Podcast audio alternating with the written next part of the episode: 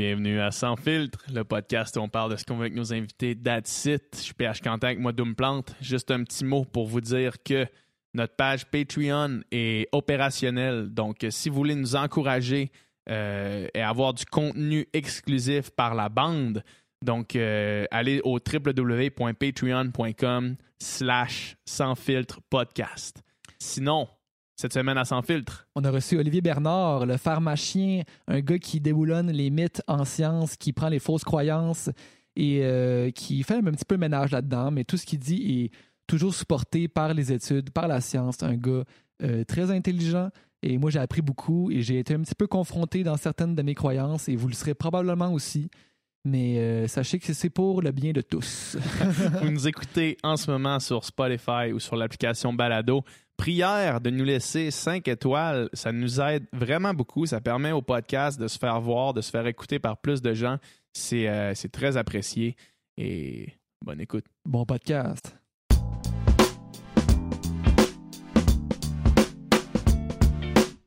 Olivier, merci beaucoup d'être chez nous. Hey, merci, je suis content d'être là. Yes.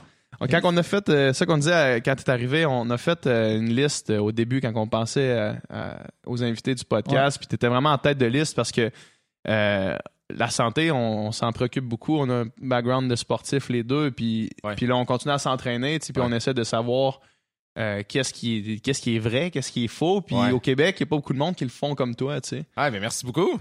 C'est un, un, honneur, honnêtement. Je suis super content. Puis comme je vous ai dit, quand vous m'avez invité, moi, je suis un maniaque de podcast. Là, fait que je suis tellement content de pouvoir participer à des podcasts. Des fois, je suis comme yes. Ouais, c'est cool. Puis tu sais, avec, avec ton message, puis euh, j'imagine que souvent les entrevues avec un cadre trop restreint, ça fait qu'il y a des nuances qui se perdent un petit peu dans, dans, tout, le, dans tout le débat. Puis ça, ça doit être plus intéressant pour toi de pouvoir t'exprimer à long, ben, sur une longue période de temps sur des sujets donnés, tu sais. clairement. Moi, j'ai fait des, des euh, comme des capsules à la mhm. télé ou à la radio pendant peut-être deux ans à un moment donné. C'est le pire format ever parce qu'il faut que tu rentres dans cinq minutes, que tu dises tout ce que tu as à dire. Mais là, après ça, tu réalises que, dans le fond, euh, tu as oublié de dire le trois quarts des affaires qui étaient importantes, puis tout ça, c'est le pire format. Fait que, tu sais, de pouvoir... La santé, là, c'était tellement complexe que, mhm. oui, la, meilleure façon, c'est juste d'en parler ouvertement sans, sans, sans filtre. D'abord, oh. Il faut que je sois le premier invité à faire un jeu de mots avec Honnêtement, oui. Épisode 15, c'est enfin arrivé. Et on t'a pas offert. Veux-tu un bon jus d'orange, Olivier? Ben, j'aime ça, le jus d'orange, c'est étant dit. J'en bois rarement, mais j'aime bien ça. mais non, je vais prendre de l'eau. Non, non, des blagues à cause de. Tu sais pourquoi? Moi, j'en ai entendu parler du jus d'orange. Il y a même. Euh, probablement. Il y a même eu. Il y en a qui ont appelé ça le jus d'orange gate, là. J'ai trouvé ça drôle. Ah, ouais, ok. Ouais. Mais à, quel point est-ce que euh, ça a été mal interprété. Euh, euh, parce que là, mettons à tout le mettons qu'on fait un récapitulatif. Ouais, mise en contexte. Ce qui s'est passé, t'as été invité à tout le monde en parle. Ouais. Puis là, t'as eu des propos sur le jus d'orange où est-ce que tu disais. c'est aussi pire que le coke. Que tu disais que le jus d'orange, c'était comme un verre de coke. Un verre de jus d'orange, c'est comme un verre de coke. Ouais, ouais, tout à fait. Ouais. Sauf que j'imagine que ça a été mal interprété par plusieurs personnes qui ont juste straight up sauté aux conclusions que c'était pire ou que c'était la même chose que le coke sur tous les niveaux, tu sais. Ouais, je, je sais pas si ça a été mal interprété. Je pense que je pense que la réalité, c'est que ça a été plus ça a plus choqué du monde parce que les gens n'aiment pas se faire dire des affaires comme ça. Parce que faut comprendre, là, quand tu fais tout le monde en parle, là, tu jases pendant à peu près 45 minutes, il en reste à peu près comme 12. c'est sûr que les nuances, souvent, ils se perdent. Mm. Puis c'est pas grave parce que c'est pas un show qu'ils font pour faire de la nuance, c'est un show qu'ils font pour puncher. Puis dans ce sens-là, mon entrevue qui ont passé, moi je l'adore. Je trouve qu'ils ont fait un montage écœurant. Puis quand je l'ai écouté moi-même le soir même, j'ai fait comme wow, très cool. J'étais mhm. très content de ce qu'ils avaient gardé puis tout. Mhm. Mais, euh, mais, mais c'est sûr que le jus d'orange, le monde ils ont capoté parce que ce qu'ils ont retenu, c'est boire du jus d'orange, c'est comme boire un coke. Moi, quand j'en parlais dans, dans le contexte d'entrevue, c'était ben il y a essentiellement quand tu fais l'extraction d'un jus d'un de, végétal quelconque, que ce soit euh, fruits, légumes, etc. Ce qui mhm. reste à la fin, essentiellement, c'est de l'eau et du sucre. Peut-être qu'il reste un peu de vitamines, un peu de minéraux, mais sans joke, vitamines, minéraux, c'est l'affaire la plus facile à aller chercher dans, mhm. l'alimentation. Fait que, bref, il n'y a pas de différence vraiment entre les deux et ça, c'est la, la, vérité. Euh, je pense que les gens l'ont compris pour la plupart, c'est juste qu'il y en a qui ont vraiment capoté solide. C'est pas, pas que ça a été mal interprété, finalement, ça a été bien interprété, mais ça a choqué des certitudes, des, des croyances. On s'est toujours fait dire qu'un verre, de, un verre pour déjeuner, un verre de jus d'orange, c'est la meilleure chose. Là, puis... Oui. Puis moi, j'ai pas de problème avec le jus d'orange en soi, au même titre que j'ai pas de problème avec boire du coke de temps en temps. Euh, moi, je suis vraiment pas dans la restriction alimentaire. Là, euh, fait que j'ai pas de problème avec ça. Puis j'ai jamais dit aux gens euh, il faut boycotter le jus d'orange ou j'ai jamais dit ça. Mais il y a des gens sur les, sur les groupes, sur Facebook, il y a des gens qui disaient genre le pharmacien a dit qu'il fallait donner du jus d'orange, qu'il fallait donner du coke à boire aux bébés ou des Là, là, tu vois le niveau à un moment donné là, de à quel point est-ce que ça peut faire capoter le monde quand tu leur dis des affaires comme ça qui ben semblent banales. Mais oui, et complètement. Puis moi, j'ai adoré ton passage à Tout le monde en parle, puis j'ai trouvé. Puis moi, je t'ai connu comme ça, comme beaucoup de gens, j'imagine aussi, t'ont connu euh, avec Tout le monde en parle pour la première fois. Puis euh, moi, j'étais tout excité, puis j'en parlais. Hey, as-tu vu l'entrevue de ce gars-là? C'était vraiment inspirant, puis genre, enfin, quelqu'un qui déboulonne les mythes, puis tout ça. Puis c'est pas tout le monde qui m'avait une réponse euh, positive. Qui me disait, ah oui, moi aussi, j'ai trippé. C'était comme, ouais, mais il a dit telle affaire, puis ça, ça n'a pas de bon sens, puis ça, on sait que c'est pas vrai, tu sais. Puis genre, premièrement, c'est OK. Fait que toi, tu es plus un spécialiste dans ce domaine-là que, où tu as as fait les recherches. Ou, ouais, fait que c'est ça. Fait que ça, ça, ça, me surprenait toujours à quel point que mon expérience. Ben moi aussi, en expérience de, de, la majeure partie des gens. Mais pas de la majeure, mais d'une partie des gens. Ça m'a surpris beaucoup, moi aussi. Là, je veux dire, puis l'affaire, c'est que je vais là-bas, puis là, il me parle de 25 sujets. Moi, d'habitude, là, je parle d'un sujet. Tu sais, comme là, récemment, j'ai fait une BD sur le cannabis. Euh, tu sais, j'ai fait euh, des BD sur, euh, mettons, le, sucre. tu sais, des choses comme ça. C'est des sujets très précis. Fait que quand il y a du monde qui veulent se chicaner avec moi ou s'obstiner, c'est correct qu'on s'obstine sur ce sujet-là. Là, là j'ai parlé de comme à peu près 20 sujets là, dans le montage final. Fait que du monde, là, t'en choques en tabarnouche. Mais oui, mais oui, tu ratisses large dans, les, dans le monde qui vont te hater. Ben, c'est que j'ai choqué pour deux ans, moi, en termes de, mettons, le nombre de, le nombre de BD que je fais, j'ai choqué pour deux ans de monde en l'espace de deux semaines. Fait que c'est sûr que, tu sais, sur le coup, là, ça a été intense parce que tout le monde avait l'air en maudit, mais tout le monde était en maudit pour des affaires différentes. Il y en a qui étaient en maudit à cause de ce que j'avais dit sur les vaccins, d'autres l'homéopathie, d'autres le jus d'orange. Les antioxydants. Les antioxydants, tu sais. Fait qu'il y avait beaucoup de monde choqué, mais pas pour les mêmes affaires. Puis c'est là que tu vois que on a tout quelque chose par rapport à notre santé ou que veut, veut pas, là, on y tient, tu sais. Puis on a de la misère à, laisser aller. Moi, dans les gens, mettons, à qui j'ai parlé, qui te critiquaient, entre guillemets, ils disaient il fait la même chose que ceux qui critiquent. Il ah dit des affaires comme ça, mettons, il drop euh, telle affaire c'est bon, telle affaire c'est pas bon, mais il explique pas pourquoi. Ouais. Puis tu sais, j'imagine qu'il y a beaucoup de technicalités scientifiques qui ont été coupées au montage. Si tu dis que ça a duré 45 minutes puis qu'à la fin il en reste 18.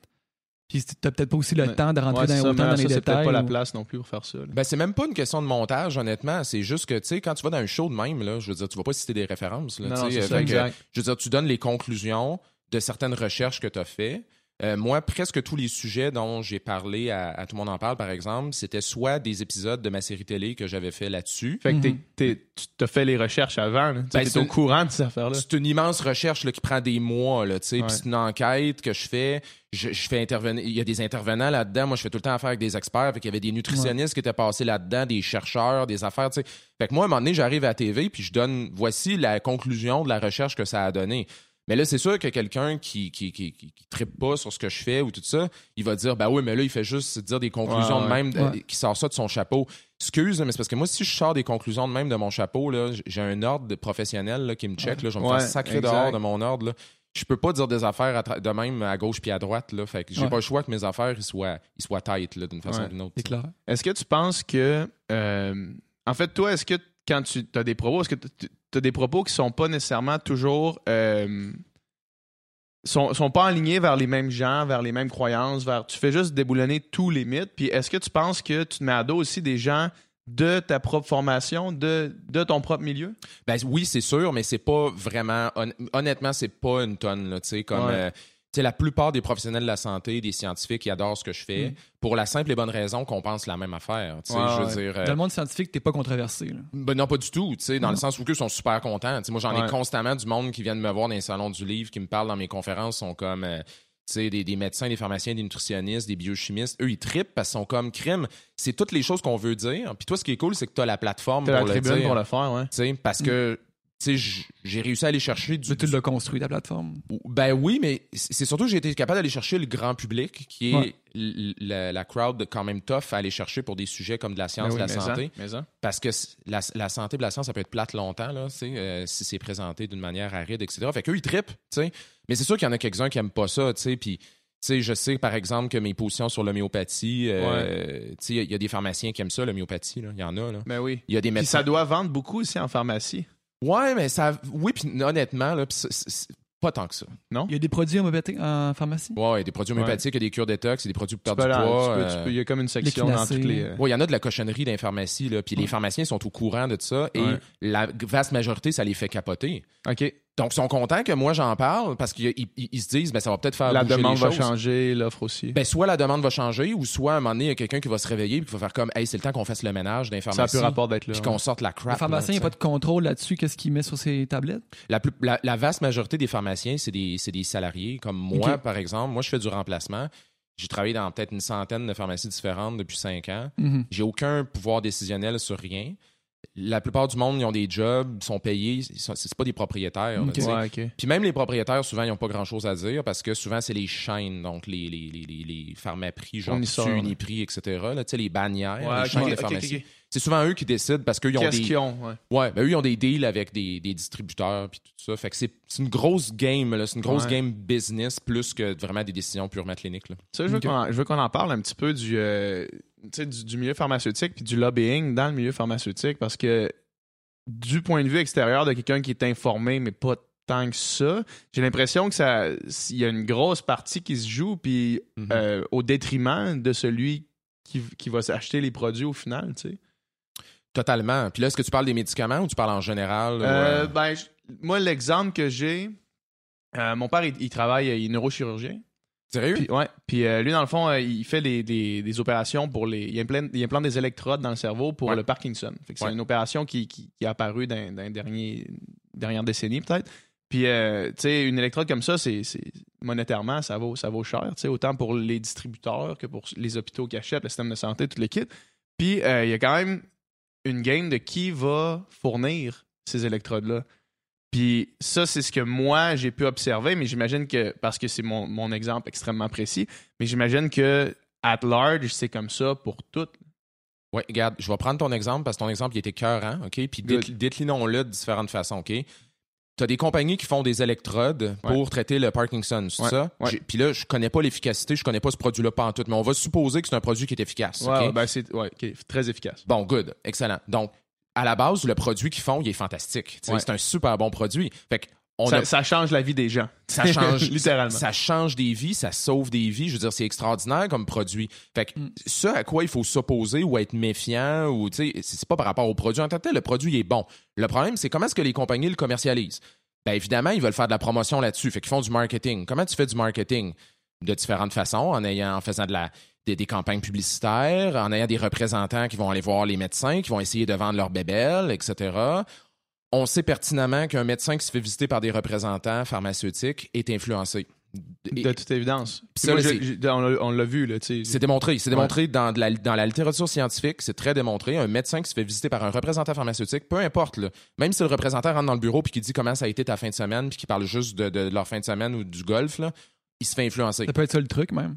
Euh, en fait, c'est oui, c'est souvent ça. ça fait partie de, la game. avec le médecin. Ça fait partie de la game. Euh, puis en passant, j'ai travaillé dans l'industrie pharmaceutique pendant six ans dans le passé. Donc, je, la connais, la game, parfaitement. Là, fait donc, ils font du marketing, ils font de la vente, ils font de la vente suppression.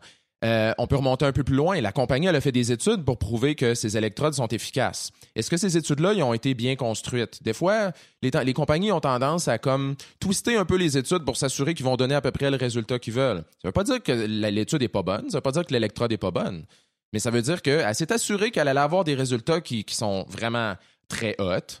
Euh, ils ont peut-être choisi ils ont peut-être choisi les comparateurs pour que ça les arrange. Mm. Euh, peut-être qu'ils ont eu à un moment donné une étude qui n'a pas bien fonctionné. Oups, ils l'ont pas publiée celle-là. Ils ont elle juste oublié. Ouais, elle a été oubliée de côté, oubliée entre guillemets. Fait que ça, c'est des stratégies que les compagnies vont utiliser pour essayer de pousser leur produit le plus possible. Est-ce que ça veut dire que le produit est pas bon? Non. Ça veut dire que la façon de s'y prendre est mauvaise. Et c'est et ça, il faut qu'on lutte contre ça, honnêtement, ce mm-hmm. genre de, de, de, pratique-là. Ouais. Puis ça, mettons, au, final, est-ce qu'il y a une espèce de surenchère de ces produits-là? Par les compagnies? Dans quel sens? Ben, admettons que tu réussis à, justement euh, prendre certaines études, cibler euh, tes, résultats positifs, dissimuler les résultats négatifs, euh, faire valoir une plus-value à ton produit à toi. J'imagine que tu rajoutes aussi une valeur monétaire à ça. Ben, en fait, t'en vends plus. Je veux dire, c'est ça, c'est ça le point. Le point, c'est que si t'es capable de de démontrer par toutes sortes de stratégies de marketing que ton produit c'est le meilleur, puis que tu es capable de convaincre le médecin que ton produit c'est le meilleur, ben, il va en utiliser plus, mhm. puis là ben, tu te fais une tonne de cash. Je veux dire, c'est mhm. ça l'idée. Fait que, en, en, en, soi, c'est pas un problème dans le sens où les gens n'aiment pas ça l'idée qu'un médicament ou qu'un produit euh, médical ou pharmaceutique, que ça soit un bien qu'on veut vendre, C'est bizarre que ça soit une business. Ben, c'est bizarre, oui puis non. C'est-à-dire que si on veut qu'il y ait de, si, si on veut qu'il y ait de l'innovation, il faut qu'il y ait de la business. Là, c'est une compétition. Ben oui, tu sais, fait que je veux dire, mm. ça c'est inévitable. Puis les gens sont pas confortables avec cette idée-là, mais c'est juste une réalité. Puis le, problème, c'est les pratiques. sais. Puis les pratiques dans le milieu pharmaceutique, médical, agroalimentaire, etc. Je veux dire, tout ça, là, c'est, ça manque de transparence. L'éthique là-dedans, c'est discutable, c'est douteux. Euh, fait que, tu sais, ça, il faut qu'on change des choses à ce niveau-là. Le gouvernement met pas ses culottes. Souvent, la réglementation à ce niveau-là manque beaucoup de, de. est pas assez stricte. Fait que c'est, il est là le problème, finalement. Hmm. Il y a plusieurs problèmes. Puis, tu sais, l'exemple du, euh, du gars aux États-Unis, je me rappelle plus c'est quoi son nom. C'était, c'était la médicamentation pour le sida, je ah, crois. Euh, Martin. Euh, oui, Shkreli. Shkreli. Bro. Ça, qu'est-ce, qu'est-ce qui, qui s'est passé euh, dans ce cas-là, parce que lui, c'était. Puis là, c'est pas un sujet que je sais, que je connais énormément. Mm-hmm. Mais lui, dans le fond, il avait sur. Il a acheté les droits d'un médicament que les, les, gens qui sont atteints du sida euh, prennent, puis il a augmenté de 1000% le prix. C'est ça. Puis ça, puis c'est parce qu'il n'y avait pas d'autres compétitions? Exact. Mais en fait, il y a quelque chose d'important à mentionner, puis je comprends ta question de surenchère, c'est que aux États-Unis puis au Canada, c'est très très différent comment est-ce qu'on le prix des médicaments. Aux États-Unis, mm. c'est la, la, loi de l'offre et de la demande. Donc, euh, autrement dit, tu peux mettre le prix que tu veux, puis finalement, le prix va s'ajuster en fonction de la compétition. Okay? Mm-hmm. Si tu n'as pas de compétition, mais ben, théoriquement, tu peux mettre ton prix au prix. Tu, peux, mettre, le prix que tu veux. Au Canada, c'est pas de même, ça marche. Au Canada, on est dans, on fait partie de sept grands pays industrialisés qui finalement vont prendre des décisions ensemble sur comment est-ce qu'ils vont mettre le prix des, médicaments. Donc, euh, il y, a, un organisme qui est euh, paragouvernemental qui va établir des, euh, un intervalle. Genre, ton médicament, tu peux le vendre en temps puis temps. Puis donc, le, c'est pas les, les, pas les compagnies qui décident à combien ils vendent. Fait qu'au Canada, on est chanceux à ce niveau-là. Ouais, d'être protégé de ça. On est chanceux. Par contre, le problème qu'on a au Canada, c'est le problème des médicaments génériques. Je sais pas si vous êtes un peu familier avec le, concept. Médicaments génériques, c'est des médicaments qui sont des copies de médicaments originaux. Qui sont dans, dans, dans la pharmacie, mais qui sont la, marque euh, maison. oui, puis ben, il y a ça sur les tablettes, mais nous, au laboratoire, quand tu travailles comme pharmacien, la majorité des médicaments qu'on passe, c'est des copies. Ce n'est pas des vrais médicaments, genre T'as du Viagra, là, pour utiliser un nom que tout le monde connaît. T'as du Viagra, puis t'as du Viagra générique. Donc, c'est une compagnie qui fait une copie de Viagra. Puis ça, nous, ces médicaments-là, chez nous, ici, sont très, très chers parce que, justement, eux, ils bénéficient du fait que le marché est contrôlé, puis tout ça. Fait mm. qu'eux, ils peuvent, ils peuvent vendre leurs médicaments copiés à des prix qui sont exorbitants, mm. alors que, finalement, c'est pas nécessairement... Ça, devrait être beaucoup plus bas. Fait qu'il n'y a pas juste des avantages ou des inconvénients à notre situation. Mais au final, ces médicaments-là génériques reviennent quand même moins cher aux consommateurs. Oui que euh, les, les, médicaments de marque. Ah, tout à fait. Puis moi, d'ailleurs, c'est pour ça que la, la, plupart des pharmaciens et pharmaciennes vont Ils recommandent les génériques. Oui, on recommande les génériques mm. parce que, tu sais, un, c'est moins cher pour l'État, c'est moins cher pour la personne, c'est moins cher pour les assurances. Les pharmaciens, en plus, les pharmacies font une marge de profit qui est plus élevée dessus. C'est vraiment à l'avantage de tout le monde. C'est juste qu'eux autres ne sont pas tapés la recherche puis tout ça. Oui, c'est ça. C'est ça qui est un peu frustrant, mais en même temps, on en a besoin des copies, là, tu sais, parce mm. qu'à un moment donné, une compagnie, elle a un brevet c'est un produit, puis elle le vend pendant tant d'années. Après ça, c'est comme, OK, ben là, quand tu as fait ton cash, là, supposément, ben, regarde, on passe à autre chose. Puis ça, c'est encore là, c'est tout à fait correct. Il y a un certain nombre d'années qu'une compagnie peut garder l'exclusivité d'un brevet. C'est combien d'années? Ben en fait, c'est 20 ans, mais 20 ans, c'est un peu embêtant. C'est 20 ans à partir du moment où tu as, as, fait la demande de brevet. Mais le mm. moment où tu fais ta demande de brevet, c'est que là, t'as pas encore, t'es loin d'avoir un médicament. il est pas cette tablette encore. Ben, en général, là, t'es en éprouvette, Tu es en train de faire des expériences avec une pipette puis mettre des petites gouttes sur des cellules, là. tu fais une demande de brevet parce que tu penses que ta molécule, a un potentiel. Mais là, il te reste peut-être 15 ans de recherche à faire. Fait que si t'es chanceux, ouais, ouais, c'est ça. Fait qu'il va peut-être te rester 5-8 ans de, sur le marché pour pouvoir rattraper. Fait que c'est pour ça que les médicaments sont chers de même. C'est que les compagnies veulent rattraper peut-être des fois 15 ans de recherche en l'espace de 5 ans. Ouais, ouais, ouais. C'est une des raisons pourquoi ça coûte cher de même. Comprends. C'est intéressant, ça. Vraiment. Euh, j'aimais, quand, quand tu es allé à Tout le monde en parle, justement, pour euh, rebondir encore sur les, médicaments en. ou les médicaments, les, médicaments en pharmacie et euh, l'homéopathie aussi. Ouais. j'aimais quand tu disais. Je, pense que c'est, qui qui était à côté de toi? en tout cas, quelqu'un qui te dit Ouais, mais si c'est l'effet placebo, c'est, cool, cool pareil, tu sais. Ouais, ouais, ouais. Mais tu sais, L'effet placebo, c'est cool tant que personne se fasse de l'argent sur le dos de quelqu'un qui y croit. Là, ça, j'ai vraiment trouvé ça. Je suis tellement d'accord avec toi. Je trouvais que c'était. Ben, c'est, ton propos. Fait que ah, c'est moi qui J'imagine que t'es d'accord ah, avec moi. mais pas que j'ai dit ça. Ah, ça, c'est bon. Ça, c'est bon. Mais, mais c'est vrai. C'est vrai. J'aurais dû dire ça. Ah, je l'ai dit. Ah, ouais.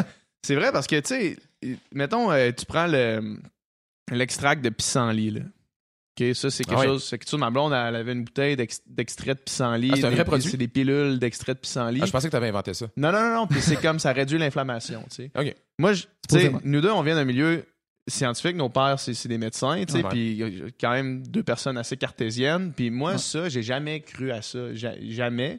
Sauf que quand je suis confronté à, quelqu'un qui y croit, je me questionne quand même. Je me dis, est-ce que ça a des bienfaits, tu sais, sur la santé? Est-ce que ça peut améliorer quoi que ce soit, tu sais? Tu sais, c'est ça. Avoir un esprit critique, c'est pas de tout accepter ou tout nier, c'est d'être entre les deux. Ben, quand il t'arrive une nouvelle affaire, c'est de faire l'examen critique de tout ça. Si ça passe pas l'examen, ben ça le passe pas. mais si tu le rejettes tout de suite, c'est pas mieux non plus, je crois. En fait, là, tu sais, c'est quoi l'affaire? C'est que dans le domaine de la santé, là, OK, on fonctionne avec les. On fonctionne avec la, médecine basée sur les données probantes. C'est-à-dire mhm. que avant de faire des affirmations, on peut les tester. On peut les tester dans des essais cliniques. On peut faire des vérifications. Et puis après ça, on peut arriver avec certaines réponses. OK? C'est, essentiellement la santé, c'est de même, ça marche. OK? Donc, moi, là, si quelqu'un me dit le jus de pissenlit ou je sais pas, l'extrait de pissenlit. Ouais, c'est en capsule. Ça fait quoi déjà que tu as dit? Ça réduit l'inflammation. Ça réduit l'inflammation. Parfait. Donc, s'ils font une affirmation comme celle-là, moi, je m'attends. Moi, j'ai aucun problème avec ça. Là. Je suis 100% ouvert à ça. Mais ce que je m'attends d'eux, c'est qu'ils puissent le démontrer. Ça mhm. Ça va pas être certainement moi, le consommateur, qui va, être, qui va essayer de le démontrer à la place de la compagnie qui le vend. La compagnie a la responsabilité de démontrer que ce qu'elle affirme est vrai.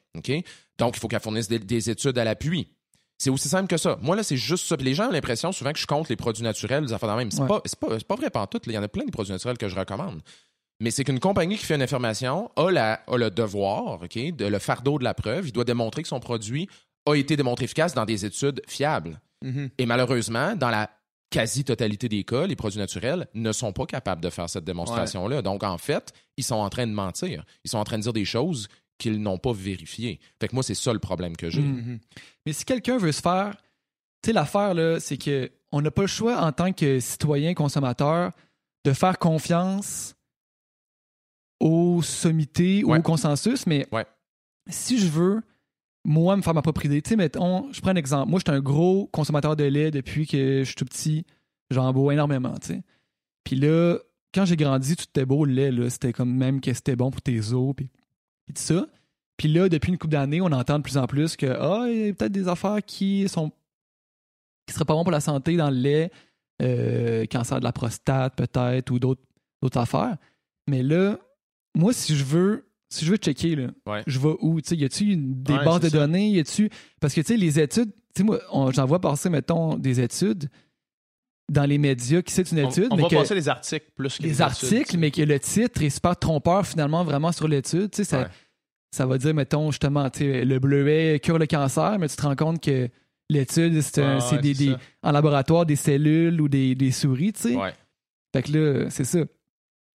Mais bref, y a-tu où est-ce qu'on trouve y a-tu un moyen pour Google les, Scholar, est-ce que c'est suffisant? Les gens normaux, là, si je veux voir une méta-analyse de 10 000 études, ben, peut-être pas 10 000, de 1000 études sur un sujet pour me faire mon idée, y a-tu un moyen?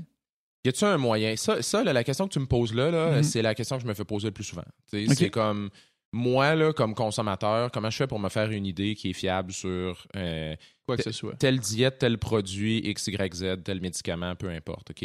La réalité, là, c'est que c'est pas plus facile pour les scientifiques de se faire une tête sur ces sujets-là. Comme moi, par exemple, je, vais mhm. donner, un exemple, le lait. OK? Tu viens de parler de ça. Euh, pour ma saison 2 de ma série télé, j'ai fait un épisode sur le lait. Ah, Et je me suis moi-même, au début, raconté une histoire dans ma tête où je me suis dit que j'allais faire une revue de littérature sur le lait moi-même. Parce que normalement, la plupart des sujets, c'est moi qui fais ma propre recherche, tu sais.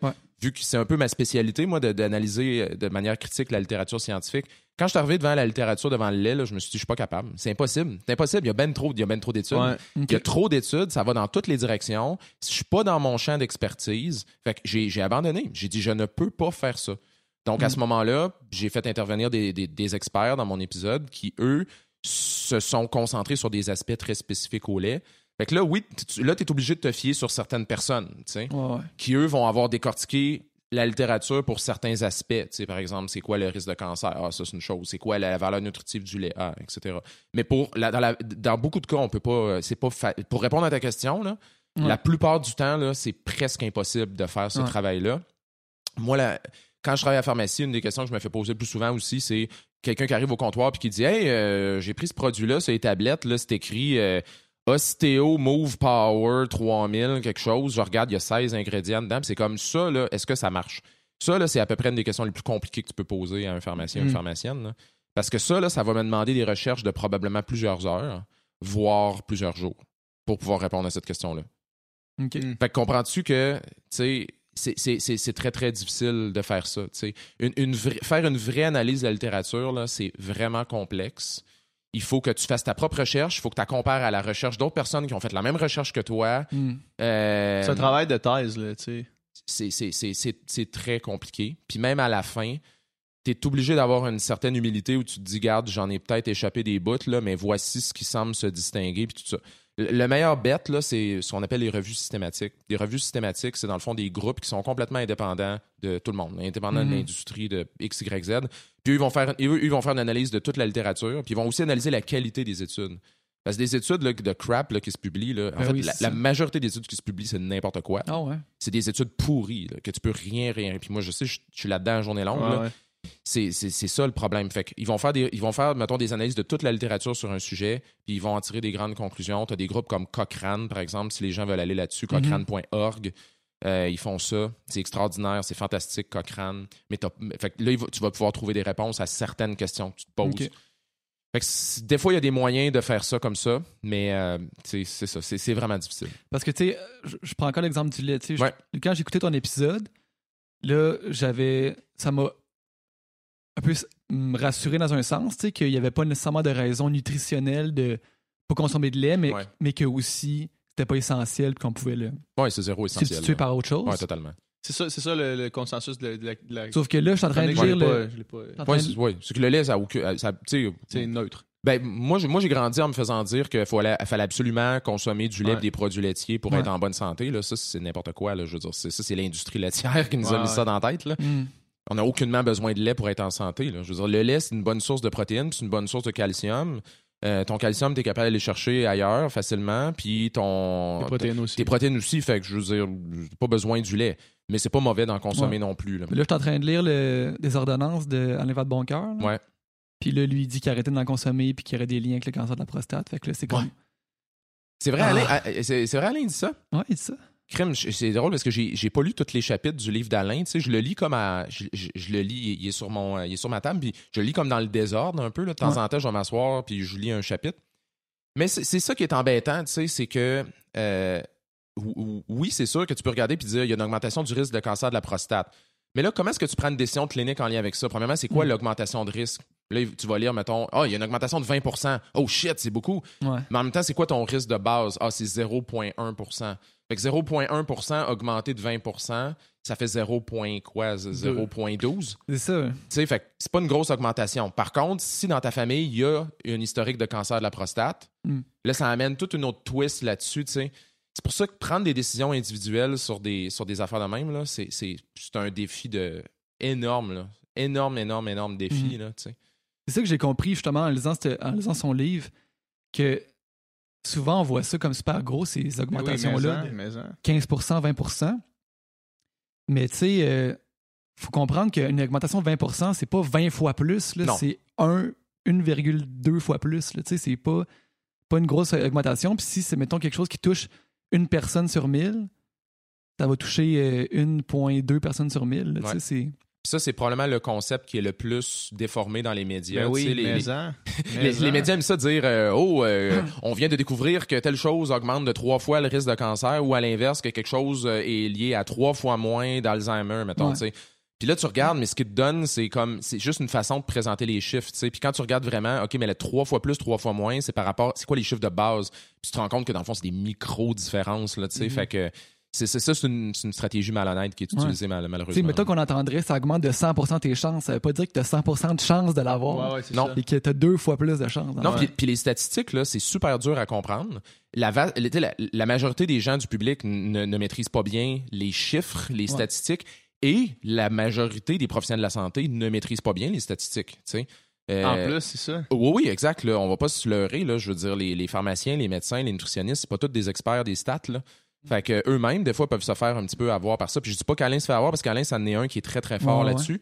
Euh, je pense que dans ce cas-ci, c'est probablement une décision qu'il prend personnellement. Puis, tu sais, Alain puis moi, on est des, en fait, Alain puis moi, on est des amis, on se connaît super bien. Puis, mhm. il y a des choses qu'on fait, lui puis moi, qui sont pas rationnelles totalement. Là, puis, on, on, se niaise par rapport à ça, on le sait. On fait comme, comme, moi, je prends, comme exemple, au début, je riais de lui parce qu'il prenait du zinc quand il y avait le rhume pour prévenir le rhume. Puis là, je riais de lui tout le temps. Puis, à un moment donné, je regardais des études, je vais, ah, ouais, c'est pas fou finalement. Puis là, à j'en prends du zinc. fait que tu vois, fait c'est ça, c'est jamais blanc ou noir, mais souvent on peut quand même tirer des conclusions en disant, par exemple, ben regarde, il y a des bonnes chances que ça marche pas ou il y a des pas pires chances que ça marche, tu sais. Souvent on est capable de dire ça. Moi, j'étais en train de quasiment commencer à boire du café à cause de lui. Ah ouais, pourquoi? Parce que j'en ai jamais bu dans ma vie, puis j'ai toujours été méfiant, puis je me suis dit, ça reste quelque chose que tu sais, ça reste une, drogue euh, très douce, mais ça reste une drogue pareille. Puis tu sais, j'ai pas le goût d'être dépendant à rien dans la vie, puis c'est pour ça que j'ai jamais vraiment consommé. Euh, à part dans des, situations extraordinaires, des drogues, là, euh, de l'alcool un peu, mais encore là, pas de façon euh, euh, habituelle, quotidienne. Fait que là, je me suis dit, si je commence à prendre ça à chaque jour, c'est comme un stimulant à chaque jour, puis à un moment donné, je pourrais plus m'en passer. Mais lui, c'est quoi son point? C'est que la caféine, c'est bon ou quoi? C'est que la caféine, c'est bon. Non, je vais l'appeler tantôt. Non, mais c'est déjà. non, mais. Il dit qu'une consommation moyenne, là, il, dit même de 3 à 5 tasses, je trouve ça beaucoup. Là. Ouais, mais, mais, c'est vrai. il dit qu'il n'y a pas d'effets négatifs puis qu'il y a des effets positifs. Oui, tout à fait. Puis il y en a des effets positifs, comme par exemple, pour, pour, euh, pour les gens qui s'entraînent, la caféine, c'est un, un, super bon euh, pour augmenter la performance, très, très efficace. Tu t'en prenais d'ailleurs? Moi, j'en prenais, j'en prenais beaucoup, beaucoup, beaucoup. Puis en pilule, pas en café, en pilule de caféine. Puis, euh, T'es-tu sérieux? Ouais. ouais, mais moi, écoute, moi, c'est nutritionniste que je suis allé voir. Puis là, en rétrospective, maintenant que je me suis intéressé plus à la nutrition par mon passage au véganisme, on en reparlera plus tard, mais euh, je me suis intéressé à la question davantage, tu sais, puis pour réaliser que ce que je m'étais fait dire avant, c'était peut-être pas nécessairement la bonne affaire euh, pour moi, tu sais. Puis, euh, mais ce qu'elle m'avait dit, cette nutritionniste-là, c'est avant tes entraînements, jusqu'à 400 mg de caféine avant tes entraînements, puis ce qui est 4 pilules de 100 grammes, tu sais, ce qui est à peu près 8 cafés, là, mettons, là. Puis ça me mettait dans une zone, tu sais, j'étais, j'étais, j'étais le meilleur physiquement, mes capacités physiques étaient, étaient bien. T'avais pas le cœur qui pompait trop, genre? Non, j'avais pas le cœur qui pompait trop, mais ce que ça faisait, c'est que ça déréglait complètement mon cycle de sommeil. Ouais. Genre, ça me fuckait up complètement. Je pouvais plus ah faire de sieste, j'avais les deux yeux grands ouverts de même. En compétition, c'était encore pire. Tu prends ça avant tes finales, et tu nages à 6 heures le soir en finale, tu prends 4 pilules de caféine avant les finales. Tu dors pas de la nuit, c'était pas mieux le lendemain matin, tu sais. Mm. Ouais. Oui, c'est ça, c'est que tu peux pas avoir tu peux pas avoir une intervention pour la santé qui a juste des, bénéfices. Là, je veux dire, tu vas tout avoir des désavantages. Fait que la caféine, ça peut augmenter la performance sportive, ça c'est bien démontré, on le sait. Fait que dans ce sens-là, c'est intéressant. Euh, après ça, ben oui, ça peut nuire au sommeil. Il y a des gens que ça va augmenter leur pression artérielle, etc. Fait que il y, a aussi des drawbacks. Mm. Euh, est-ce que la caféine, c'est bon ou pas bon? Tu sais, il n'y a rien qui est bon ou pas bon. Je veux dire, ultimement, là, c'est comme. Tu sais, moi, je rencontre du monde qui me disent Hey, euh, moi, je bois 12 cafés par jour, penses-tu que c'est un problème euh, Oui. je veux dire, c'est comme. Je comprends même pas pourquoi tu me poses la question, tu sais. Puis il y en a d'autres qui disent Moi, je veux pas toucher à la caféine parce que j'ai peur d'être dépendant à ça, tu sais. Mm-hmm.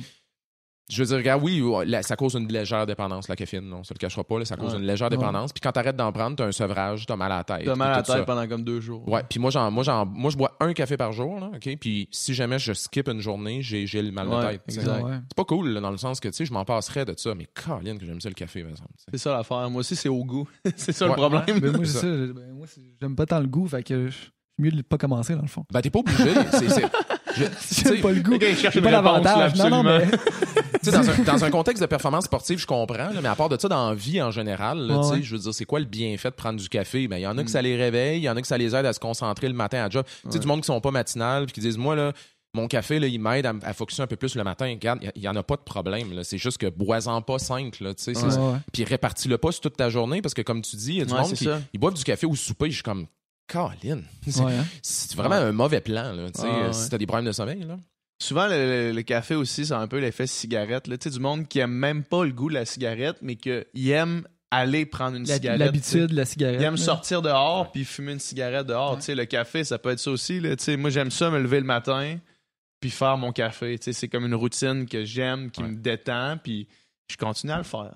On est tellement accroché à des affaires de même. C'est vrai, là, ben tu sais, comme. Euh, c'est drôle, là, parce qu'il y avait comme. Euh, je sais pas pourquoi il y a une affaire qui me fait rire beaucoup, ma blonde puis moi, là. C'est genre. Euh, le, mettons le monde qui, veulent, qui font des, des de Airbnb là puis là ils mettent une photo de deux personnes en train de boire, prendre leur café sur le balcon tu sais. C'est comme un moment qu'on ben associe à ça c'est un boss si tu l'as au Airbnb là c'est clair qu'il faut que tu ailles prendre un café sur le balcon puis tout. Il y a quelque chose de, de très social là-dedans de très circonstanciel. Boire un, un, espresso sur une terrasse à Paris ou etc fait que la, cigarette c'est la même chose. Puis ça ça contribue au phénomène de dépendance tu sais parce qu'il y a la dépendance mhm. physique puis il y a la dépendance psychologique.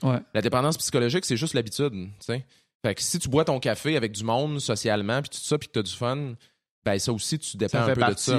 c'est juste l'habitude, mais c'est quasiment plus dur à défaire. ben, ça dépend pour les gens. Il y a des gens que pour eux c'est facile, il y en a que c'est plus difficile. La cigarette, c'est la même chose. Il y en a qui, il y en a qui arrêtent du jour au lendemain à fumer. Ouais. Ça sont corrects avec ça.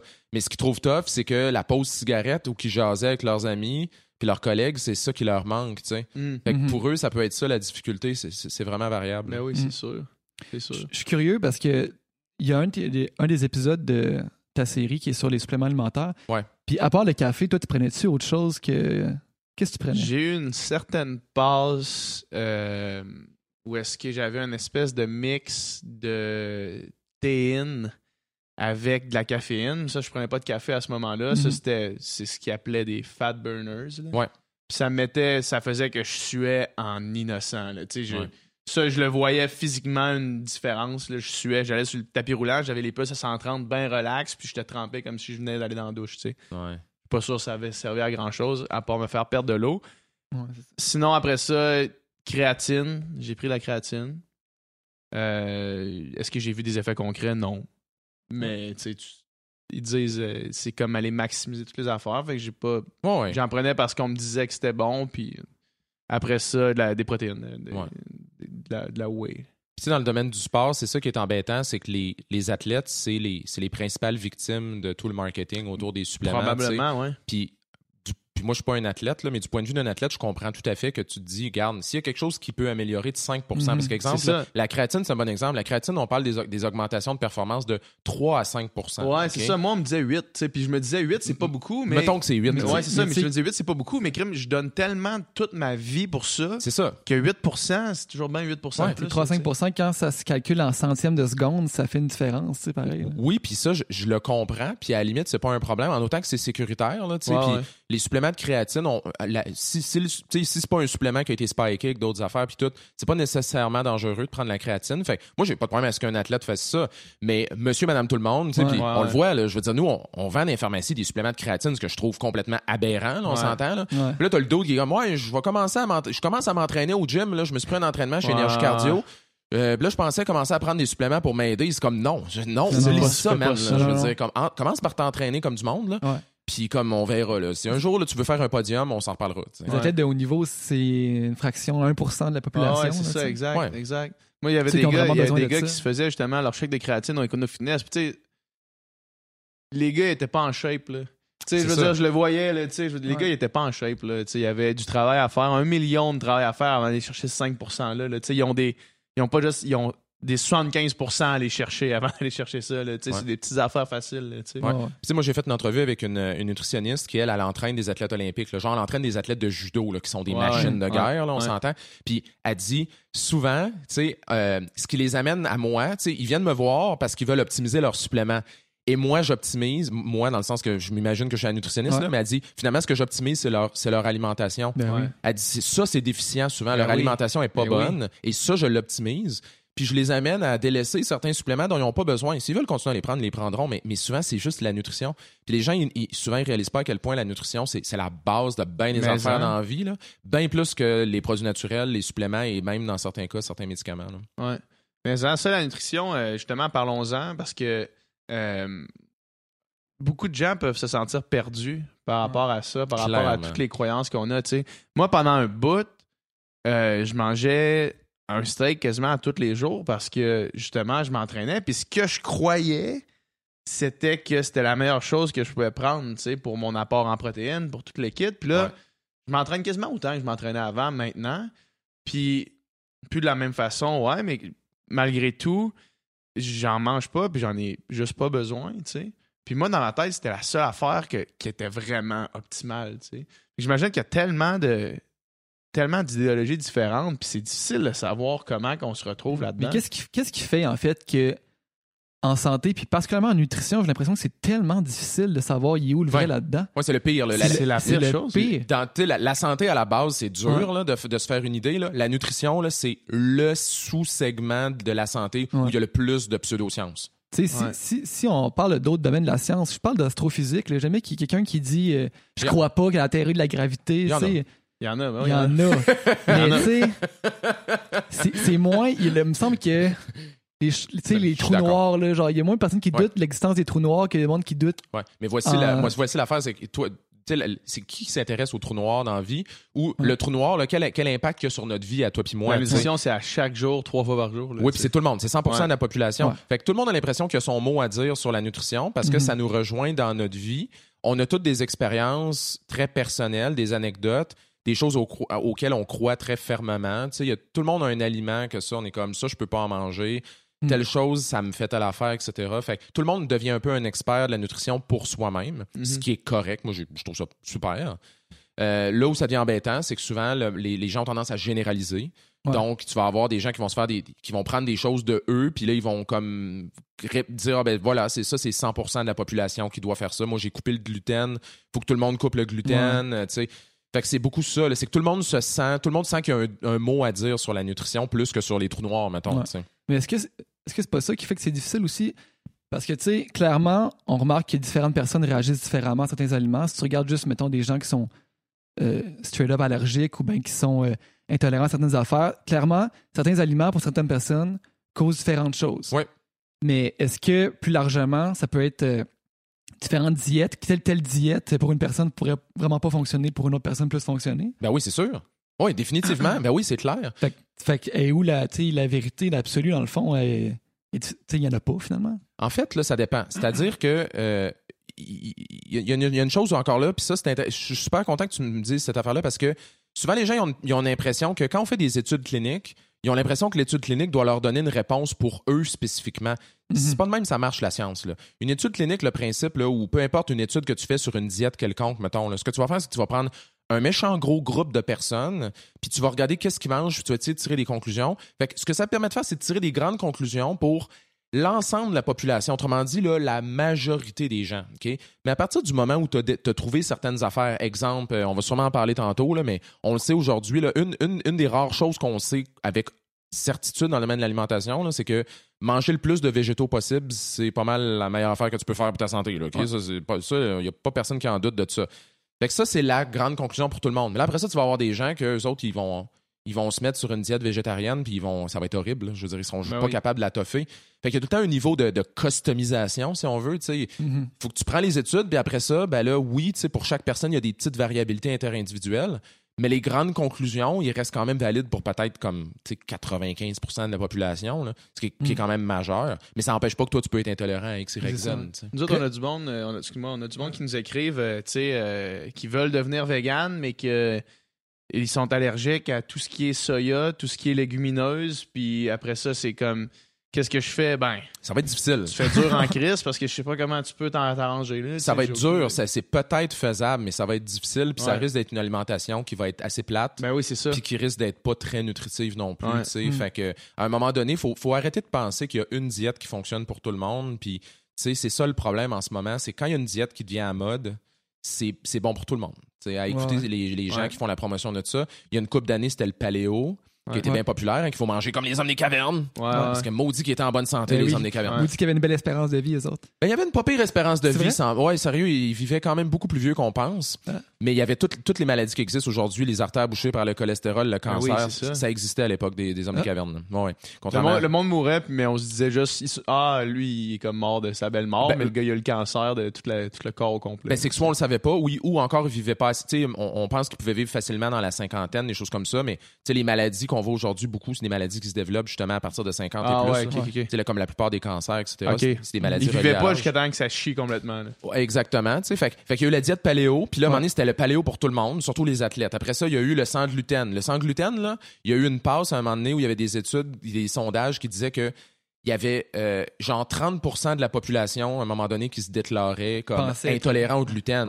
C'est absurde. 1% ben En fait, c'est 1% qui a la maladie cœliaque, qui, qui peut vraiment pas en consommer. Puis après ça, il y en a peut-être des gens intolérants au gluten, ça se peut, mais c'est pas 30% de la population, je suis désolé, là, tu sais. Fait que, puis là, présentement, c'est la diète, le keto, là, tu vois, la diète cétogène, qui est bien populaire. Puis encore là, c'est bon pour tout, puis c'est bon pour tout le monde, tu sais. C'est, moi, ça me, ça me fascine comment en nutrition, il n'y a aucune nuance. C'est, c'est, complètement fascinant. Mais mettons quelqu'un qui dit, n'empêche que, mettons, mettons qu'on le sait que, il y a une exagération au niveau du gluten, puis de l'intolérance au gluten. Si quelqu'un dit Ah, moi, le gluten, euh, même si tu as un doute, tu sais, qu'est-ce que tu peux. Qu'est-ce que tu peux dire à quelqu'un qui parle de son expérience? C'est ça que, tu peux rien dire. C'est ça, tu sais. non, tu peux rien dire. je vais te donner un, exemple qui n'a pas rapport avec l'alimentation, mais qui, qui, j'utilise souvent. Moi, quelqu'un qui vient me voir à la pharmacie et qui me dit Moi, là, je prends de l'homéopathie, puis maudit que ça m'aide pour telle affaire. Moi, ma réponse à ça, c'est good for you. Je suis vraiment content. N'importe quoi qui va t'aider pour tes maux de tête, tes maux de dos, je, m'en sacre. Là, je suis bien content pour toi que ça aille mieux. Ce qui est extrêmement différent d'une personne qui vient me voir et qui me dit Hey, j'ai vu ce produit-là, ces tablettes, c'est un produit homéopathique. Est-ce que tu me le conseilles? Grosse différence. Moi, je ne vais jamais remettre en doute. chacun, est chacun est apte de juger ce qui est bon pour lui. Là? Moi, je ne vais pas aller dire à quelqu'un T'es donc un cave de prendre ça, c'est clair que ça ne marche pas. Hmm. Euh, et je pense pas que c'est la communauté scientifique, c'est pas ça qu'elle fait non plus. L'affaire, c'est est-ce qu'on peut recommander la diète paléo, la diète céto ou les affaires? Est-ce qu'on peut la recommander aux gens? La réponse, ça peut être non. Mais il va rester toujours des gens qui, eux, vont l'essayer puis vont dire ben c'est quoi? Moi là je l'ai essayé puis moi ça fait la job pour moi ben good for you, tant mieux, il n'y en a pas de problème. Mais moi, je ne vais pas la recommander à la, à la personne moyenne, parce que je sais que ça ne fera pas la job. Mm-hmm. Puis la diète que tu peux recommander, c'est laquelle pour les gens qui nous écoutent? Moi, j'avais entendu dire que la meilleure diète, c'est la diète méditerranéenne. C'est vrai? Ouais, en fait, l'enjeu en nutrition, c'est qu'il y a des. La nutrition, premièrement, c'est une science qui est très, qui est très jeune. Ok, Ça fait pas si longtemps que ça qu'on s'intéresse à la nutrition. Mhm. Ça fait pas si longtemps qu'on fait des grandes études aussi. Puis l'enjeu aussi dans les, dans les études qu'on a en alimentation, c'est qu'on va faire beaucoup ce qu'on appelle des études euh, épidémiologiques. Autrement dit, c'est pas une étude où que tu vas prendre des groupes de personnes, tu vas dire, OK, vous, on va vous mettre sur telle diète, toi, on va vous mettre sur une autre diète, puis là, on vous suit pendant cinq ans. C'est très rare qu'on fait ça. Là. Une étude, ce qu'on appellerait contrôlée, euh, randomisée, etc. C'est rare qu'on fait ça. Ce qu'on fait plutôt, c'est qu'on va regarder qu'est-ce que les gens mangent typiquement. On va leur faire des questionnaires. Puis ensuite, on va, on va suivre ça pendant des années où on va regarder, OK, toi, tu as développé un cancer. Qu'est-ce que tu as mangé dans les dix dernières années? Ça fait qu'en général, c'est assez difficile de tirer des conclusions claires. Genre, pourquoi les gens, mm-hmm. pourquoi telle diète amène telle chose, ou etc. Fait on peut, on peut rarement tirer des conclusions très claires. Il y a tellement d'autres facteurs qui peuvent rentrer en ligne de compte vu que c'est pas contrôlé. Oui, oui. Puis un bon exemple, c'est les gens qui sont, tu sais, comme les gens qui mangent beaucoup plant-based, tu sais, euh, soit, soit vegan ou soit euh, végétarien ou peu importe. Euh, souvent, pas toujours, mais c'est souvent des gens qui vont aussi avoir d'autres très bonnes habitudes, de vie. De vie saine, ouais. Fait qu'à un moment donné, c'est-tu le, le, véganisme qui va les rendre en bonne santé ou c'est le fait qu'ils fument pas, qu'ils font plus de vélo, euh, qu'ils font peut-être X, Y, Z. C'est dur à dire. Ils prennent des médicaments naturels. oui, c'est ça. Ils prennent de l'essence de pissenlit en capsule. Toujours, toujours, parce que ça améliore l'inflammation, n'est-ce pas? ça améliore l'inflammation. Ça, augmente l'inflammation. Ouais. fait que, fait que c'est ça. Fait que, bref, euh, fait que c'est quoi les conseils qu'on peut donner? En fait, ce qu'on sait, c'est que toutes les grandes études sur la nutrition, ils convergent toutes dans le sens qu'une alimentation qui est très, très riche en végétaux, ça semble être pas mal la meilleure alimentation pour prévenir les maladies chroniques puis diminuer le taux de certains cancers. OK? Mm-hmm. Une alimentation riche en végétaux, c'est large. Tu peux faire ça de plusieurs façons. La diète méditerranéenne, c'en est une qui a été bien étudiée avec des études intéressantes, bien construites, assez longues qui nous permet de dire ça c'est une alimentation qui est riche en végétaux l'alimentation méditerranéenne il, y a du poisson aussi là-dedans il y a du poisson ils consomment pas des tonnes de viande tu sais puis mm. c'est beaucoup des noix des huiles végétales etc puis on le voit là tu sais les gens ils ont il y a moins d'obésité, il y a moins de maladies cardiovasculaires, mm. il y a moins de certains cancers. Fait que ça, ça en est une. Les mm. diètes végétariennes, végétaliennes, euh, c'est des diètes aussi qui amènent des, des, profils généralement qui sont très intéressants au point de vue de la santé. Fait que ça, c'est une. Disons que c'est quelque chose qu'on peut dire avec un niveau de confiance assez élevé. Une diète élevée en végétaux. Pas nécessairement pas de viande, pas nécessairement pas de produits animaliers, mais très riche en végétaux en général. Tu sais, si tu me demandes c'est quoi le conseil que je donne, moi, j'en donne pas parce que je suis pas nutritionniste, mais quand les gens me le demandent de façon informelle dans la vie, c'est sûr je leur réponds. C'est le plus de végétaux possible, genre tu peux pas te tromper trop trop. Parce qu'on s'entend que dans le fond, t'as pas besoin de connaître euh, toutes les les données puis tous les, détails de nutrition. Là. Tu sais, dans le fond, manger plus de végétaux possible, boire de l'eau, éviter les produits transformés, puis ça risque de bien aller ton affaire. Oui, effectivement. Ça risque de bien aller pour, mettons, la plupart des gens. Encore là, il y a des différences. Il y en a des gens présentement qui mangent cétogène puis qui se mettent du beurre dans leur café puis qui se bourrent de bacon puis ça va bien. Ça va bien là. On, s'en parlera dans cinq ans, mais, mais je veux dire, il y en a pour eux, ça va bien. C'est correct. Mais en général, oui, je pense qu'on peut, on n'a pas besoin de connaître tous les détails. Je pense qu'on peut dire aux gens, mangez le plus de végétaux possible, mangez pas du junk. Parce que, tu sais, je veux dire, t'en as des, des, as des boulettes de burger. Je pourrais, je pourrais manger bien plus mal maintenant que. Tu manges des frites. Euh, des frites, c'est vegan.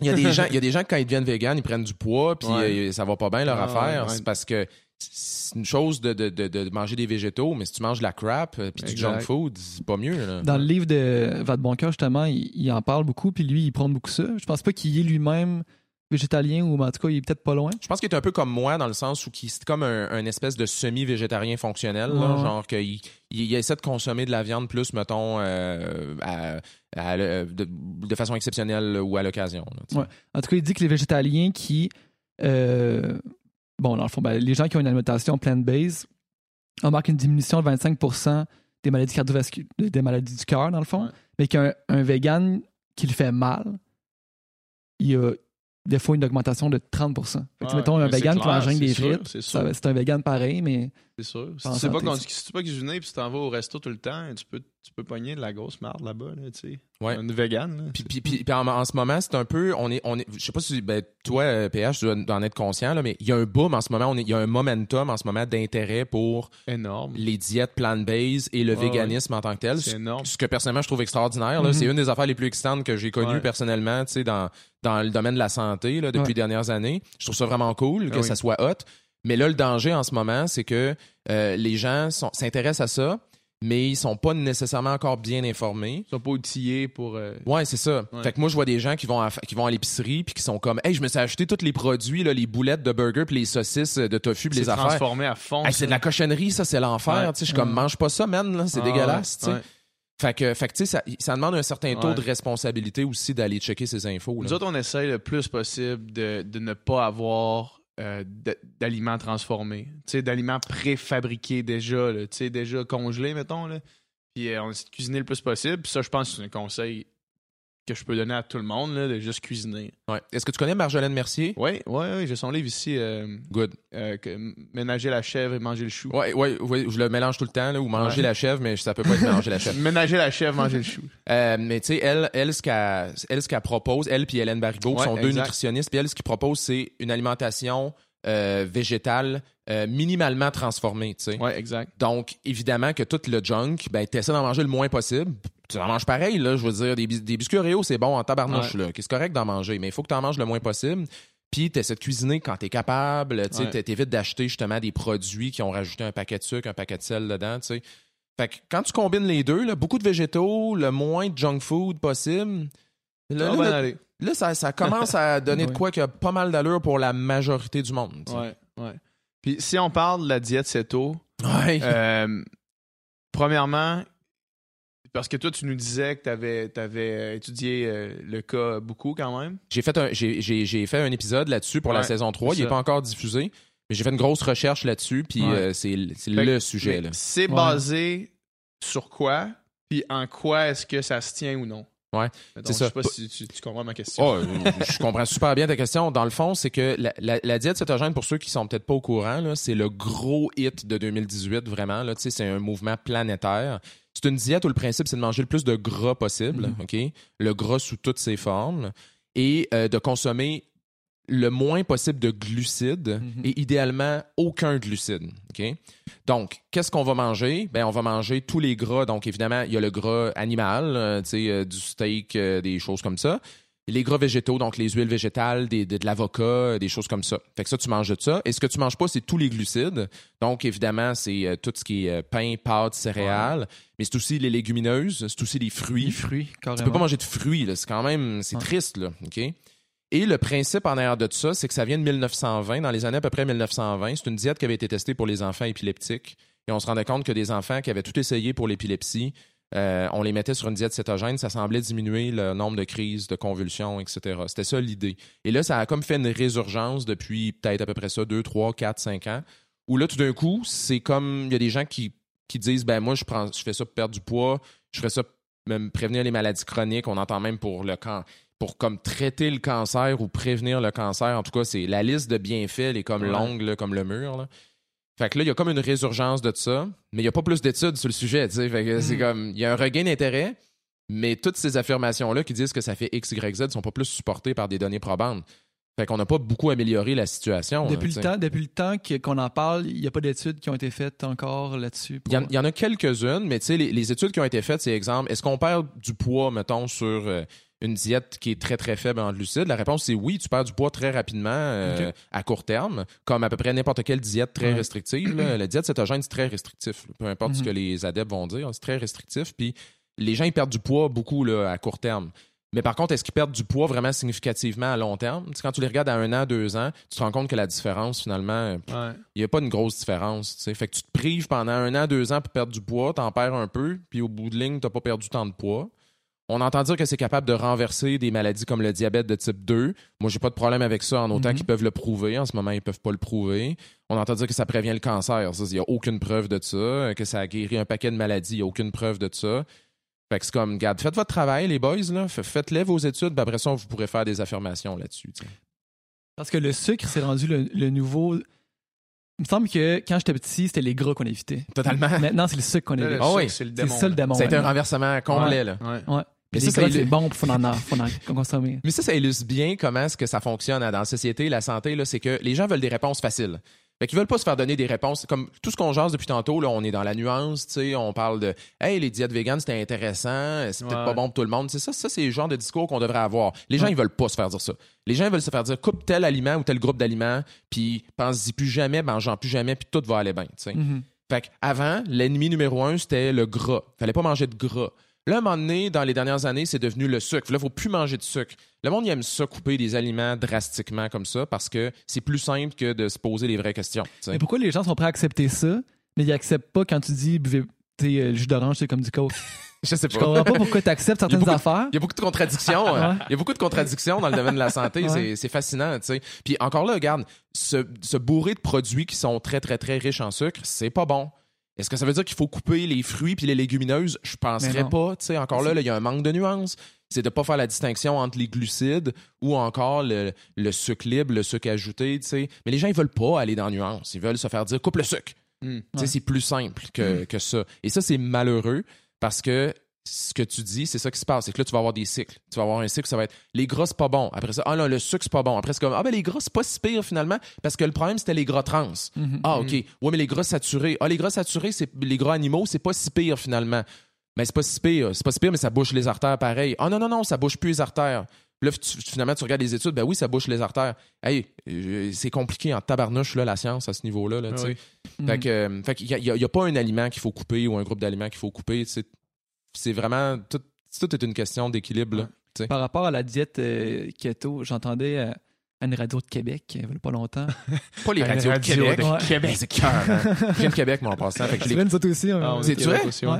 OK, fait que vous connaissez ça, la radio Ben oui, de Québec. on non, est, on est des. des... Jeff, c'est mon bon chum, Jeff Chillian. Eric.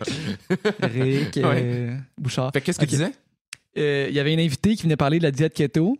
Uh-huh. Puis là, elle disait à quel point que pour elle, ça avait été euh, magique, puis qu'elle avait donc perdu du poids. Mhm. Mais qu'elle présente, c'est une médecin, la fille, tu sais. Puis qu'elle présente, Ouais, ouais. c'est une médecin qui vient parler de ça. Ouais, dans mon épisode d'ailleurs, euh, ouais, c'est Docteur Bourgeois-Roy, Ah, là, je la connais très bien. Mais en tout cas, de ce que l'entrevue que j'ai entendue, elle parlait c'est uniquement une anecdotique, c'est une expérience personnelle, tu sais. Mhm. Fait que c'est quand même un peu trompeur d'inviter un médecin qui est supposé être une sommité dans quelque chose, qui Ouais. supposé connaître les données, mais qui parle juste de son expérience personnelle. En fait, je pense pas qu'elle parle juste, tu sais, puis c'est ça aussi l'affaire, tu sais, comme moi je l'ai écouté cette entrevue-là dont tu me parles, puis moi aussi je l'ai écouté là, puis là euh, j'avais envie de, genre de, de sauter par la fenêtre. Mais après ça, moi j'y ai fait une entrevue avec elle pour mon émission, puis là d'un coup on s'entend sur à peu près tout, tu sais. Puis finalement on se rend compte que tu sais, elle, elle est assez nuancée dans ses propos, elle dit des affaires qui sont intéressantes, elle est pas dans les extrêmes elle non plus. Fait que tu sais, il y a toute une question d'angle aussi d'entrevue Ah puis tout ça, tu sais, puis ça dépend comment tu poses des questions, puis sais, puis je je dis ça, j'essaie de dire ça en toute humilité, mais tu sais, moi, je suis un professionnel de la santé. Si j'interviewe un professionnel de la santé, je ne poserai pas les mêmes questions qu'un animateur de radio va y poser. Je vais essayer d'aller décortiquer un peu le propos puis les nuances. Puis finalement, en discutant avec elle, c'est comme elle dit. Elle dit non, non, moi, je veux pas que les gens arrêtent les fruits. Je veux pas que les gens coupent les légumineuses puis tout ça. Elle dit, je veux pas ça, tu sais. Puis elle dit, tu sais, euh, je veux pas que le monde mange du bacon puis qu'ils mettent du beurre dans leur café puis tout ça, tu sais. Fait que tu vois, Mm. Des fois, c'est tendancieux aussi. Ça dépend toujours des questions qu'on pose à la personne. là. de, de- les, les- les chefs d'antenne, ben les chefs d'antenne, les, les gens qui ont des micros à Québec, c'est les experts de faire comme de, faire passer leur point de vue en entrevue, tu sais. Ah ouais. De poser des questions ultra rhétoriques Mhm. qui mettent la personne en, en entrevue dans un coin vraiment difficile à sortir. Puis là, la personne, même si elle réussit à sortir, c'est question après question pour que la personne dans, dans l'auto sorte avec cette impression-là de dire Ah ouais, non, ça doit être bon. T'arrives là avec un agenda, puis tu poses des questions jusqu'à jusqu'à temps que tu obtiennes ce que tu veux. là, Ouais, c'est ça, exact. tu sais, là, on- en fait, tu as fait raison, c'est de la radio d'opinion. Puis là, on va juste préciser, là, tu sais, quand on dit les radios de Québec, là, on parle C'est de. pas toutes les radios. On parle pas de toutes les radios de Québec parce qu'il fait de la, il fait de la super bonne radio à Québec. Là. Oh, on parle d'un certain type de radio. moi, j'en là. écoute par- parfois, puis des fois, je trouve ça quand même euh, divertissant. Des, des fois, c'est divertissant puis drôle. En fait, moi, Ouais. je- si, si tu le vois au deuxième degré, là, si tu prends ça comme de l'humour, c'est très drôle. mais ça, euh, le problème, c'est ça. Mais c'est de la radio d'opinion. Puis moi, ce que je reproche à ce type de radio-là, puis ils le savent parce que je suis déjà allé, puis je leur ai dit en pleine face, puis Ouais. euh, ils étaient pas mal d'accord avec moi, en fait. Je leur dis, le problème, c'est que vous arrivez avec votre opinion, puis votre opinion devient un peu comme un fait avéré, tu sais. Puis là, il y a du monde qui spécule dans une entrevue pendant cinq minutes de temps sur un sujet qu'ils connaissent pas. Ouais. Et là, ben, qu'est-ce que l'auditeur est supposé retenir de ça? Genre, ce qui a été discuté là, c'est-tu des vraies affaires ou c'est juste l'opinion d'une ou deux personnes, sais? Mhm. Euh, c'est un gros problème en ce moment dans le, dans le domaine de la science puis de la santé. Les gens ont tendance beaucoup à mélanger opinion et faits. Ouais. Euh, les gens aiment ça, croire à leurs opinions plus qu'à certains faits. C'est probablement une des plus grandes menaces en ce moment dans- dans- pour, pour, la, la- le- pour la culture scientifique populaire. là. Moi, quand j'étais jeune, je me souviens qu'on disait tout le temps ça, c'est prouvé scientifiquement, c'est vrai. Ouais. Puis on dit plus ça. On Ben dirait, que, on dirait que prouver scientifiquement, c'est ouais, mais là, on n'est pas sûr, puis anyway, ça peut rechanger. Puis ça, on dirait que le- la preuve scientifique, elle a moins de poids, puis on dirait que comme si tout est rendu une opinion. Ouais, ben en fait, c'est que probablement qu'on exagérait un peu aussi. C'est-à-dire que de dire, de, premièrement, de dire que quelque chose est prouvé scientifiquement, on le dit plus pour une bonne raison, c'est qu'il n'y a jamais rien de prouvé scientifiquement. C'est pas de même que ça marche la science. là. La science, c'est pas de prouver des affaires. Il n'y a pas de vérité scientifique ou rien. La Ben science, c'est juste que pas de vérité scientifique? non, il n'y a pas de vérité scientifique. Fait que, Mettons, mettons les trous noirs, c'est pas une vérité scientifique, ça? non, non, pas du tout, parce que je veux dire, euh, on n'est pas capable d'aller dans un trou noir, on n'est pas capable d'en observer un. Je veux dire, comme, puis même Ouais. là, quelqu'un pourrait aller dedans puis dire, euh, je suis allé dans un trou noir, c'était bien cool, ce sera pas plus une preuve, tu sais. Fait que, bref, la, la science, c'est une démarche qui nous permet de vérifier certaines affirmations qu'on fait. On n'est jamais capable de prouver quelque chose à 100%. Tu sais, on fait des théories, puis à un moment donné, quand les théories se tiennent, puis qu'on est capable de démontrer expérimentalement que euh, les, les choses qu'on affirme se vérifient constamment, comme des choses en physique, entre autres. En physique, là, on est capable de dire des affaires de genre, Colin, euh, on a des niveaux de certitude extrêmement On élevés. prédit des, des événements, euh, tu sais, avec une précision. euh, Oui, exactement. Fait que là, on n'est pas, t'sais, on n'est pas dans la preuve tant que ça, mais on Ouais. est comme no- notre modèle, il se tient très très bien. t'sais. Fait qu'on dit plus vraiment ça, c'est prouvé scientifiquement. Mais à l'inverse, là, on est comme tombé dans l'autre opposé. Là. Là, on est tombé dans l'opposé où c'est comme, il n'y a plus aucune vérité scientifique, il n'y a plus aucune preuve, il n'y a plus rien. Il y a des gens qui disent, moi, la science, je fais plus confiance à ça. Euh, les scientifiques euh, sont tout achetés, sont tous vendus, sont tous corrompus, sont dans le champ, etc. Fait j'ai l'impression qu'on est un peu dans l'adolescence de la science, dans la mesure où là, tout d'un coup, les gens ont accès à l'information sur Internet, etc. Mhm. Puis là, ils rejettent systématiquement certaines affaires en science. Pas toutes, mais, mais certaines affaires. C'est pour ça qu'on voit des mouvements anti-vaccins, c'est pour ça Mhm. qu'on voit des mouvements anti-OGM ou des choses comme ça, sais, des choses qui sont complètement irrationnelles. Mais les gens ont comme besoin de ça pour se réapproprier un peu la science dans un sens. Ouais. ce qu'il faut espérer, c'est que d'ici, comme, je sais pas, 10, 15, 20 ans, ben, à un moment donné, on va revenir à quelque chose de plus balancé. Ouais, exactement, où les gens vont faire comme, OK, il n'y a pas de vérité scientifique, mais il y a des faits qui sont vraiment très bien démontrés. Puis à un moment donné, ben, mon opinion, elle vaut peut-être pas grand-chose à travers tout ça. Là, mm. Puis c'est ça la vérité. Des fois, il y a des illusions de, de débat. Si je prends par exemple, ça fait peut-être plus aux États-Unis, mais mettons, à Fox News, ils vont inviter euh, un scientifique climato-sceptique puis un scientifique euh, qui fait partie de la majorité des scientifiques qui pensent que le réchauffement climatique, c'est réel puis c'est causé par l'humain. Puis là, go, on a un débat. Mais là, la représentation, c'est 50-50. Ce que tu vois, c'est qu'il y a un pour un. Mais en réalité, c'est 99 pour un. Ouais. Il y a 1 des scientifiques qui, qui sont climato-sceptiques. Puis... Fait que pour que ce soit représentatif, il faudrait qu'il y ait 99 scientifiques pour un climato-sceptique, puis ça, c'est ça le débat. Sauf que.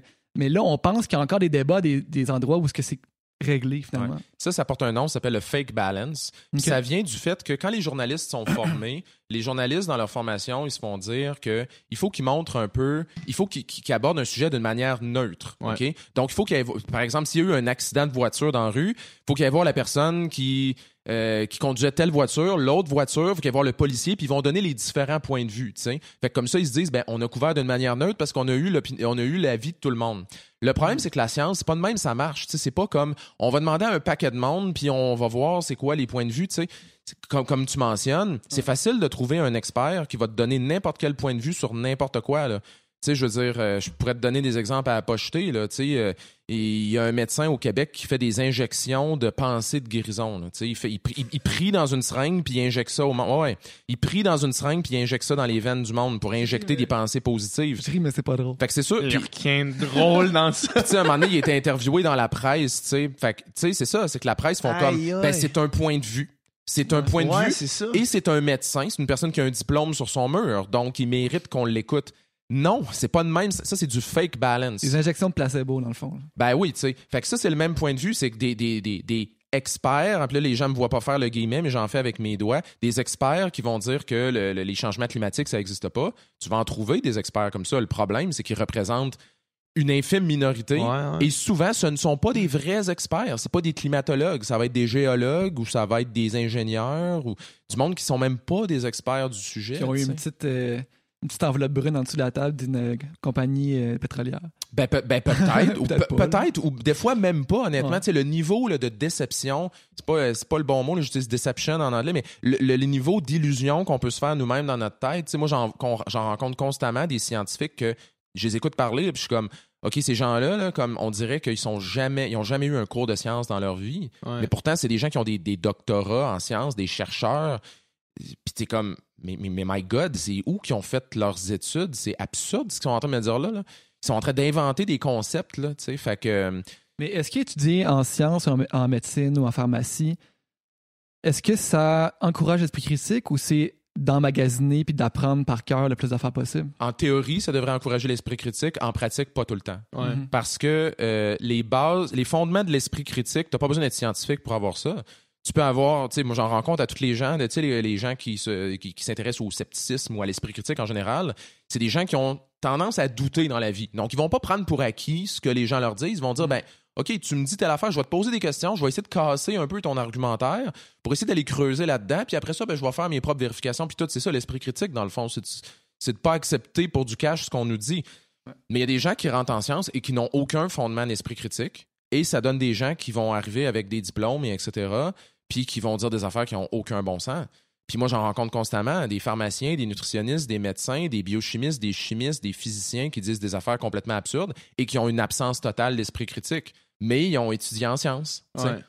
Fait que ça a l'air d'être comme ça a l'air d'être contradictoire, mais c'est que euh, souvent les, études en sciences vont pas t'apprendre nécessairement toi-même à te, à te forger ton esprit critique. On espère que ça va se faire, mais c'est pas garanti. C'est pour ça que moi, je, je, milite beaucoup pour l'enseignement de l'esprit critique chez les jeunes, dès le plus jeune âge. Mhm. Parce que si on apprend aux jeunes les fondements de l'esprit critique, ben peut-être qu'on va éviter tout ce tout ce bordel-là plus tard. on espère, en tout cas.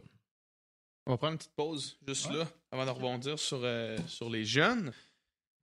Euh, tu disais d'instruire les, enfants à avoir un, sens critique, euh, plus de bonheur dans leur vie. Ça me fait penser, ma sœur Marie-Lou, mm. qui va sûrement écouter ce podcast-là, même si elle n'écoute pas tous les podcasts, mais celui-là, j'ai l'impression qu'elle va l'écouter. elle, elle se faisait reprocher par ses professeurs au primaire de poser trop de questions. Totalement. Parce qu'elle était curieuse. Tu sais, elle avait une curiosité scientifique. Elle est en médecine aujourd'hui. Elle avait une curiosité scientifique qui n'était jamais satisfaite par les, sujets, par la, limitation dans les cadres. Ça, pour moi, c'est c'est critique comme problème. De, de, de, taper ses doigts d'un enfant qui pose trop de questions. Puis c'était pas parce qu'elle comprenait lentement, c'était parce qu'elle voulait savoir plus sur les sujets, tu sais. Puis à la place de l'encourager à faire ça, on la critiquait de faire ça. Tu sais, euh, Carl Sagan, il y a une citation de lui que je cite dans, à la fin de mon livre, c'est qu'il dit Tous les enfants naissent scientifiques. Puis dans le fond, c'est qu'on éteint cette étincelle-là chez la plupart des enfants. Il y en a certains qui conservent ça à travers leur vie, mais la plupart, on l'éteint. Mais ils naissent scientifiques parce que les enfants, ils se posent un paquet de questions. Puis là, qu'est-ce qui va déterminer s'ils vont continuer à se poser autant de questions, puis tout ça, puis à être sceptiques de nature, finalement, à être critiques, puis etc. C'est beaucoup ce qu'ils vont avoir comme type de réponse. Fait que si, quand ils posent une question, tu lui dis ta gueule, ben ça part mal. Si tu lui donnes des réponses toutes faites, pré-manchées, faciles, ou etc., tu lui dis parce que, ou etc., ben à un moment donné, l'enfant, il se décourage, puis il finit par se dire, bon, ben écoute, c'est de même, ça marche. Mais ce qui est un peu dommage, c'est que des fois, on enseigne beaucoup aux enfants ce qu'ils doivent penser. on leur dit, voici ce que tu dois penser sur tel ou tel ou tel sujet plutôt que de les amener à, se demander comment on pense, comment on réfléchit.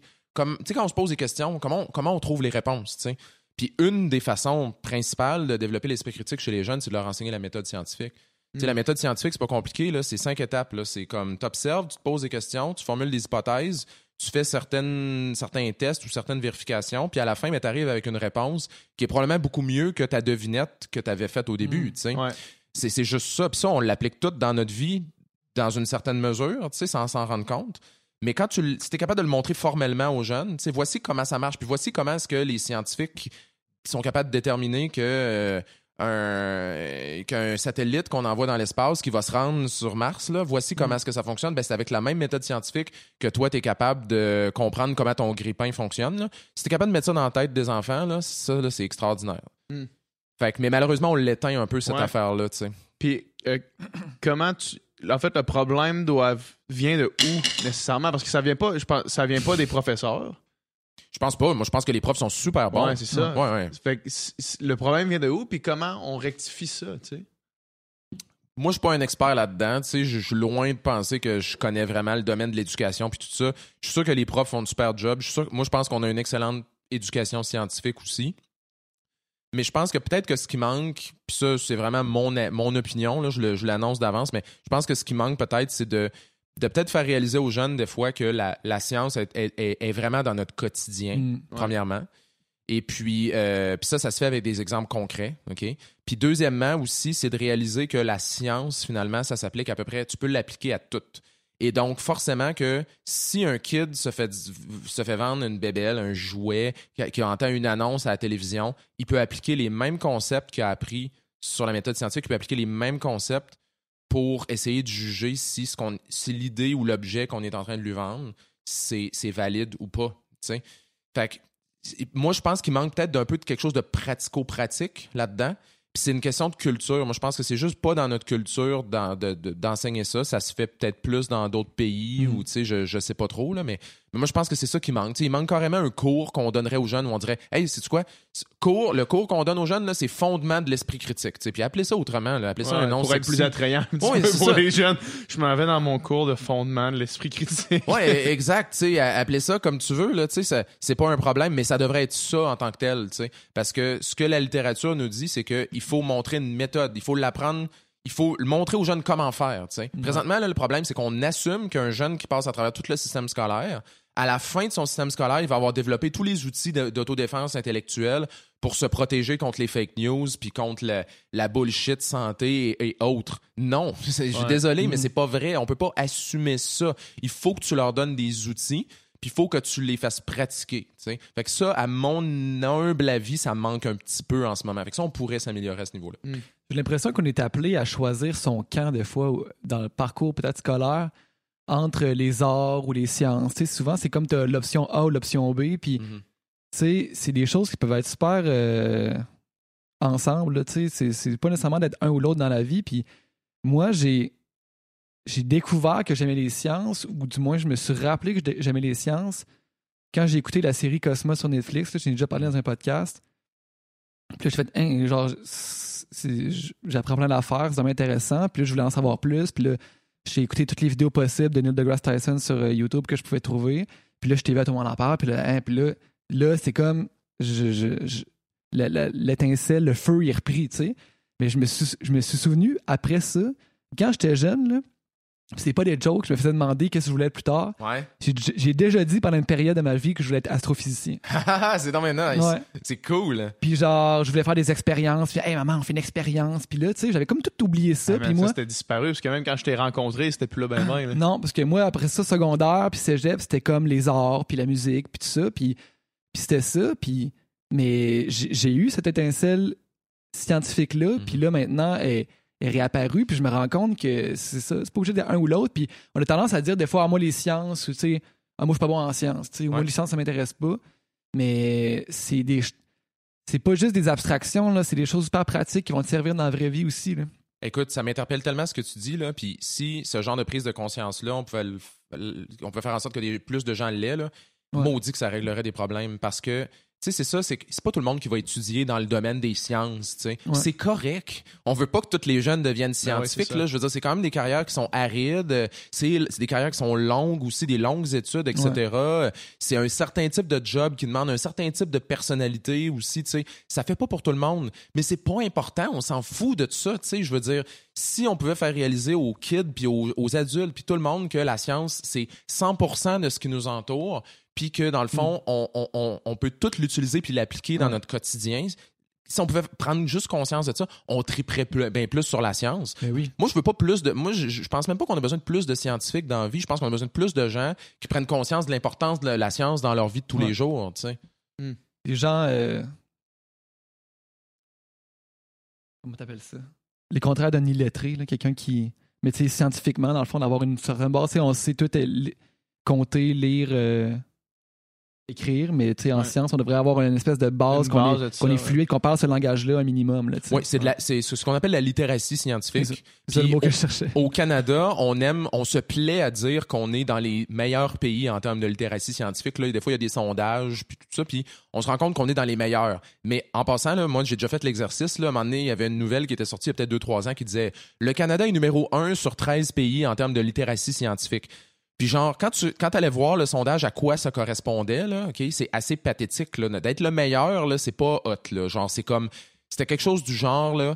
43% des gens sont capables de lire une nouvelle scientifique dans le journal. Hmm. Hmm.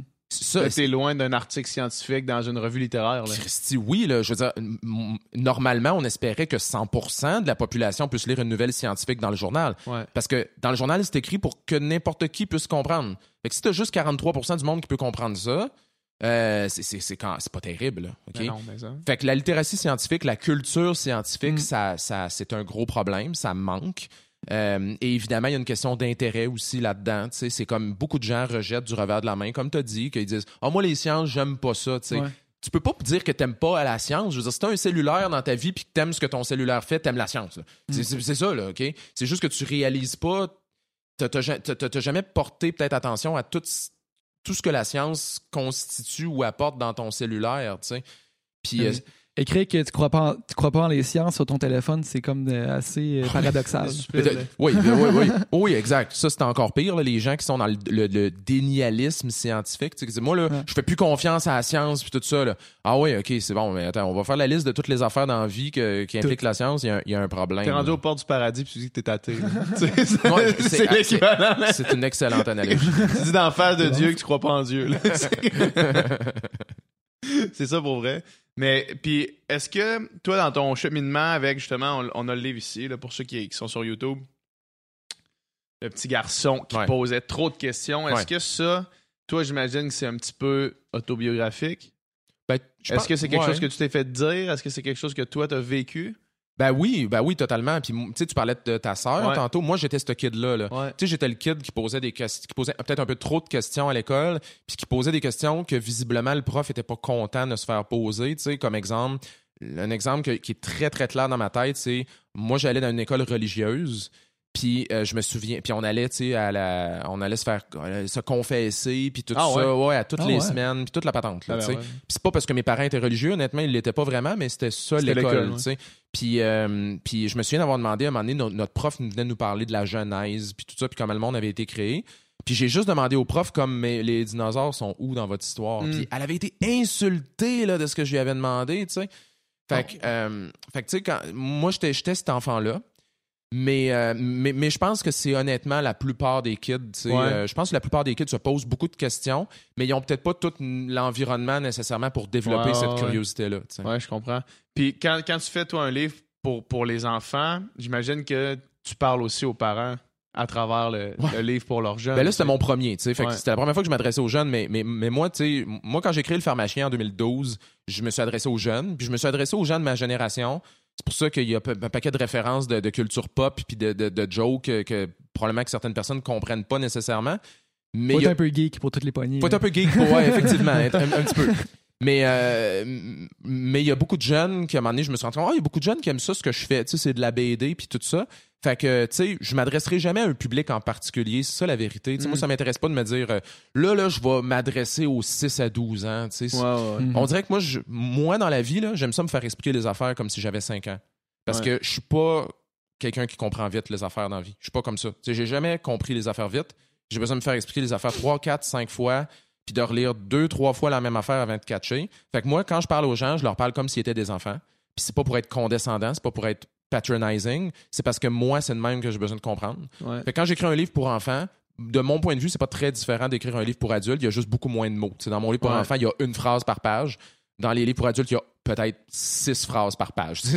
Mais, sans joke. Ce qui, ce qui est pas beaucoup de phrases par page Ben, pour un livre pour adultes. Non, puis moi, il y a tellement de gens qui viennent. Un des plus beaux compliments que je reçois, c'est quand des gens viennent me voir et qui me disent Hey, Moi, le j'ai lire. Mais tes livres, je les lis, puis je sais pas pourquoi. Puis je suis comme, mais good, parce que moi, j'écris des livres pour les gens qui aiment pas lire. Ouais. Parce que moi, quand j'étais jeune, là, ce qui m'interpellait, là, c'était pas des textes de 5000 mots. Là. Ce qui m'interpellait, là, c'était. J'écoutais des dessins animés comme Il était une fois la vie, puis tout ça, ou que. On voyait les, les, les, les, les- les cellules dans le corps, c'était des bonhommes qui se promenaient, puis tout. Moi, ça, ça me parle, ça, ce genre d'affaires-là. Fait que j'essaie juste de reproduire le même modèle, tu sais. Ouais.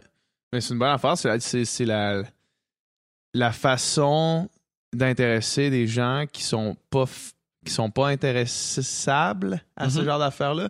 Puis c'est souvent les gens qui ont besoin de s'y intéresser le plus.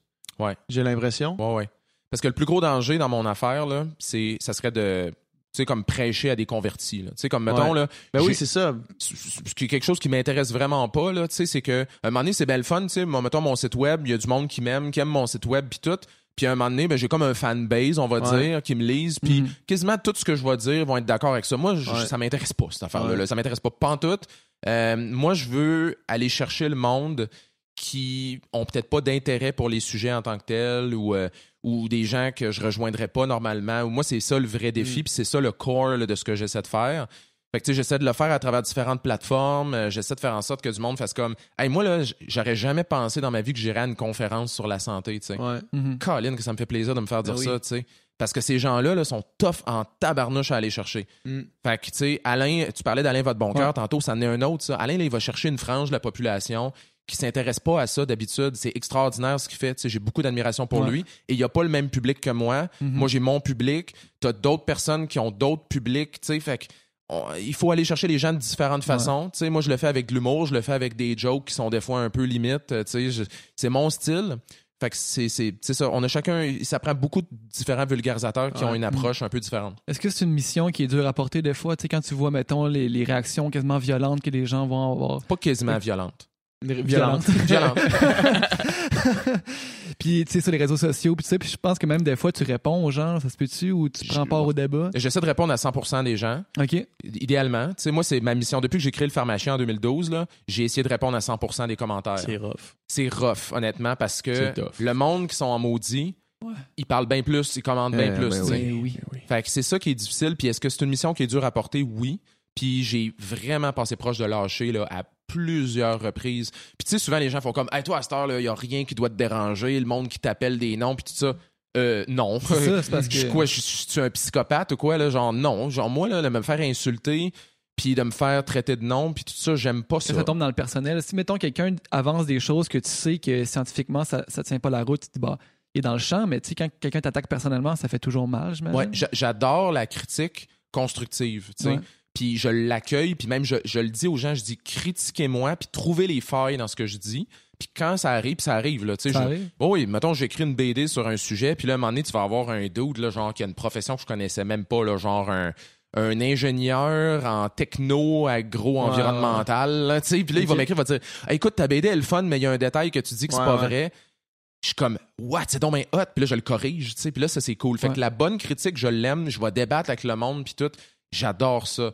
Mais, mais les commentaires violents, là, vraiment, c'est de la grosse violence, des commentaires gratuits. Euh, me faire dire que je suis vendu à une compagnie ou XYZ. On l'entend, ça. Hein? Ben, c'est pharmacien, fait qu'il il est vendu par les. Je suis pharmacien, fait que je suis biaisé complètement, ce qui est quand même drôle parce que moi, je suis vraiment, je suis vraiment aucun patron. Là, je suis pas, affilié, je suis pas affilié à aucune bannière, à aucune compagnie, etc. Je suis parti de l'industrie pharmaceutique parce que j'étais écœuré des niaiseries qui se faisaient là-dedans. Je veux dire, je pense pas en avoir de conflit d'intérêt. Fait que quand quelqu'un me dit juste comme, ben, toi, on le sait bien, t'es vendu, je suis comme, ah, C'est sûr qu'il dit que les produits naturels, c'est de la merde, devant des pilules.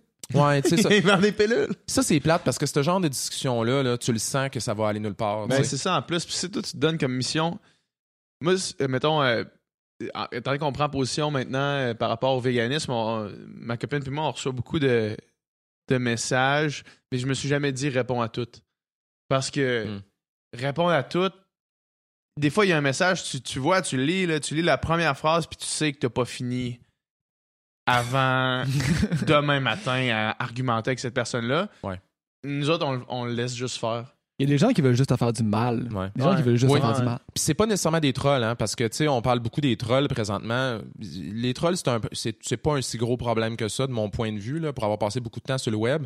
Moi, mon beaucoup de temps dans, les tranchées avec les trolls. quand même, quand même, tu sais. Mais mais moi, je, ce que tu décris là, autrement dit, des gens que tout de suite là, dans la façon qu'ils t'amènent leur argument, là, tu le sais que tu seras jamais capable de voir la fin de cette discussion là. Puis tu le vois que la personne, en réalité, elle a pas vraiment d'intérêt de se faire contredire ou juste d'entendre ton point de vue. Elle, là, mm-hmm. elle arrive là pour faire son point, puis elle va te. Il n'y a rien d'autre que tu peux faire. Elle va, elle va te débattre à l'infini, tu sais. Mais moi, là, c'est la même affaire. Puis même, je donne même de la formation continue maintenant aux, aux professionnels de la santé puis aux scientifiques là-dessus, tu sais, sur choisir ses combats, OK? Parce qu'on a tendance beaucoup à focuser sur les minorités qui sont extrêmement comme. minorités bruyantes. Violentes, tu sais, comme justement dans les. Tu sais, moi, des fois, il y a des gens qui me disent Hey, ouais, les véganes, là, il y en a là-dedans là, qui sont intenses. Je suis comme, t'as-tu vu les anti-véganes? Genre, ça, ça, c'est intense en tabarnouche, sans joke, là, tu sais. Comme, ils me font peur, ces gens-là, sans joke, souvent. Fait que, tu sais, les, les anti-vaccins, etc., ou ces gens-là, on passe ben trop de temps à se préoccuper de ce monde-là, sans joke, là. Comme on est bien mieux de les laisser faire. Ben puis, de parler avec le monde qui ont envie de parler pour de vrai, qui, sont, ont une certaine ouverture. Nous autres, on en parlait l'autre fois, je pense que c'était avec, euh, avec ton frère, puis c'était la soeur de sa blonde, je pense, qui était végane, qui disait, tu sais, euh, quand on a sorti notre livre de recettes, puis elle disait, tu sais, euh, ils, ont, ils, ont rien à m'apprendre, eux autres, tu sais, puis ça, c'est quelqu'un qui est déjà végane, puis la réponse était non, justement, parce que c'est pas à toi qu'on parle, tu sais. Ça, ça me fait penser à ce que tu disais. Tu parles pas aux convertis déjà. Moi, c'est pas ça que je fais non plus. Tu sais, je parle à ceux qui s'intéressent à ça. Ouais. Puis j'essaie, là, c'est mon expérience à moi, mais j'essaie de focuser sur ceux qui s'intéressent à ça. Tu sais.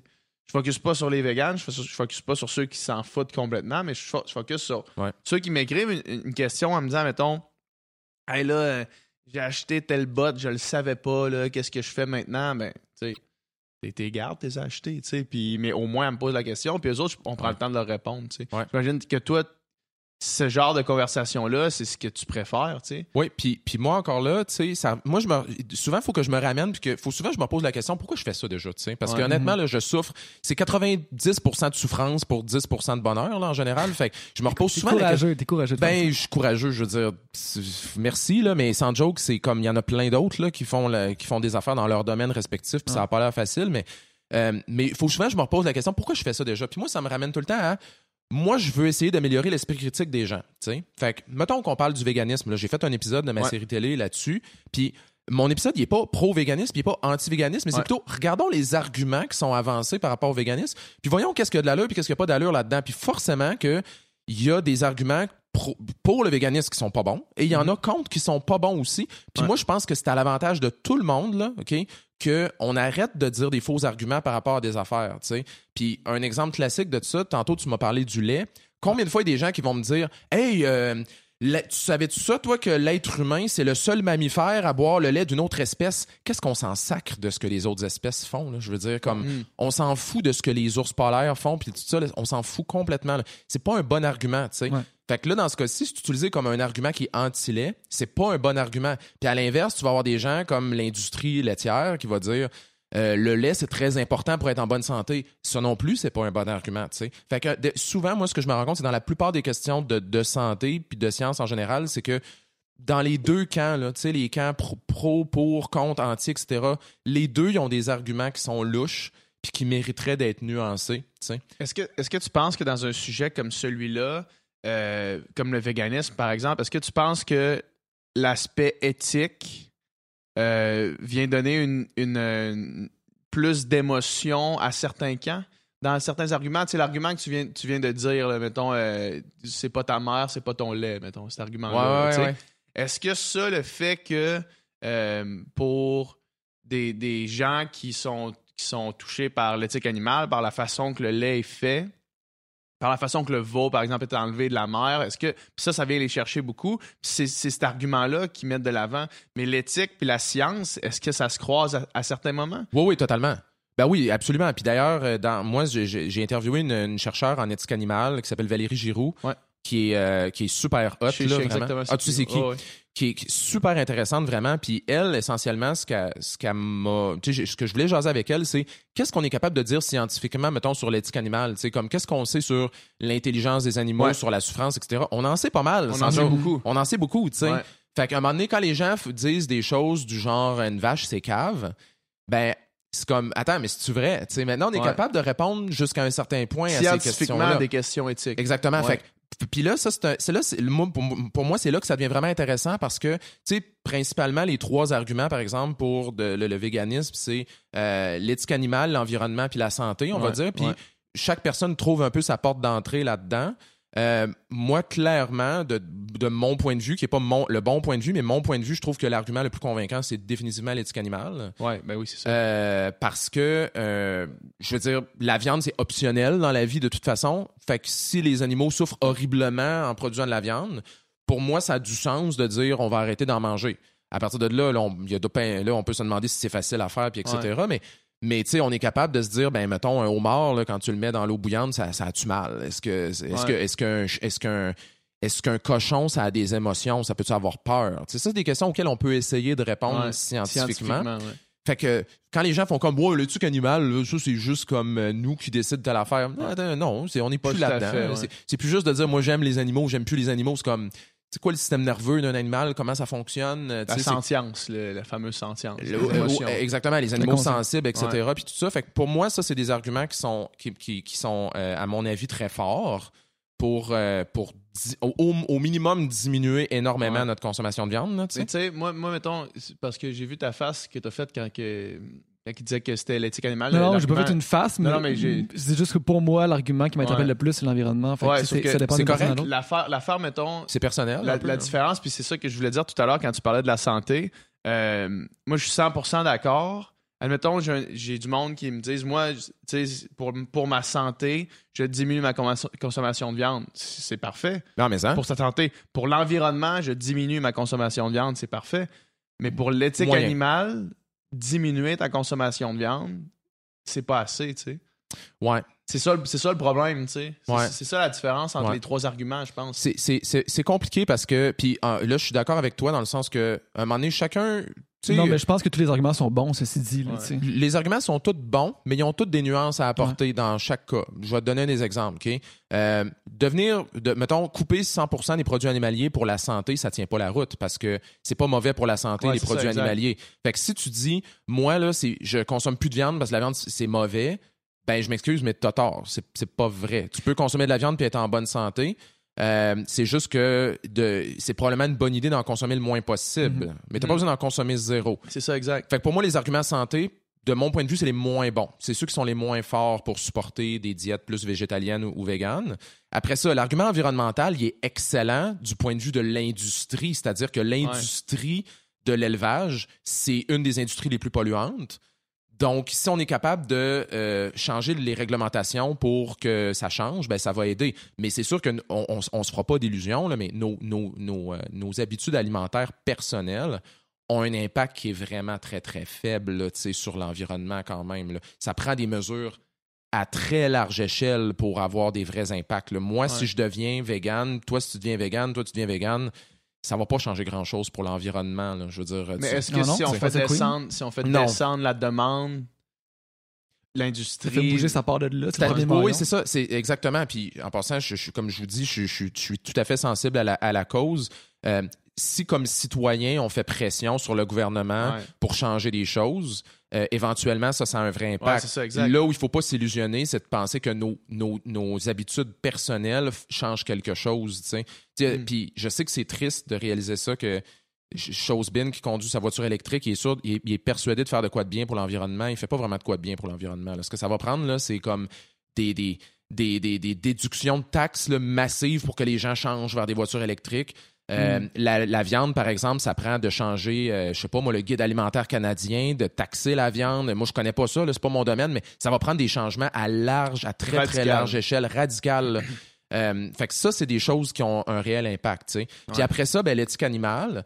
Ben, c'est sûr que là, il y a des gens qui vont dire, ben, moi, je m'en fous. Ben, c'est rare que les gens disent ça, mais il y en a qui vont dire comme, ben, moi.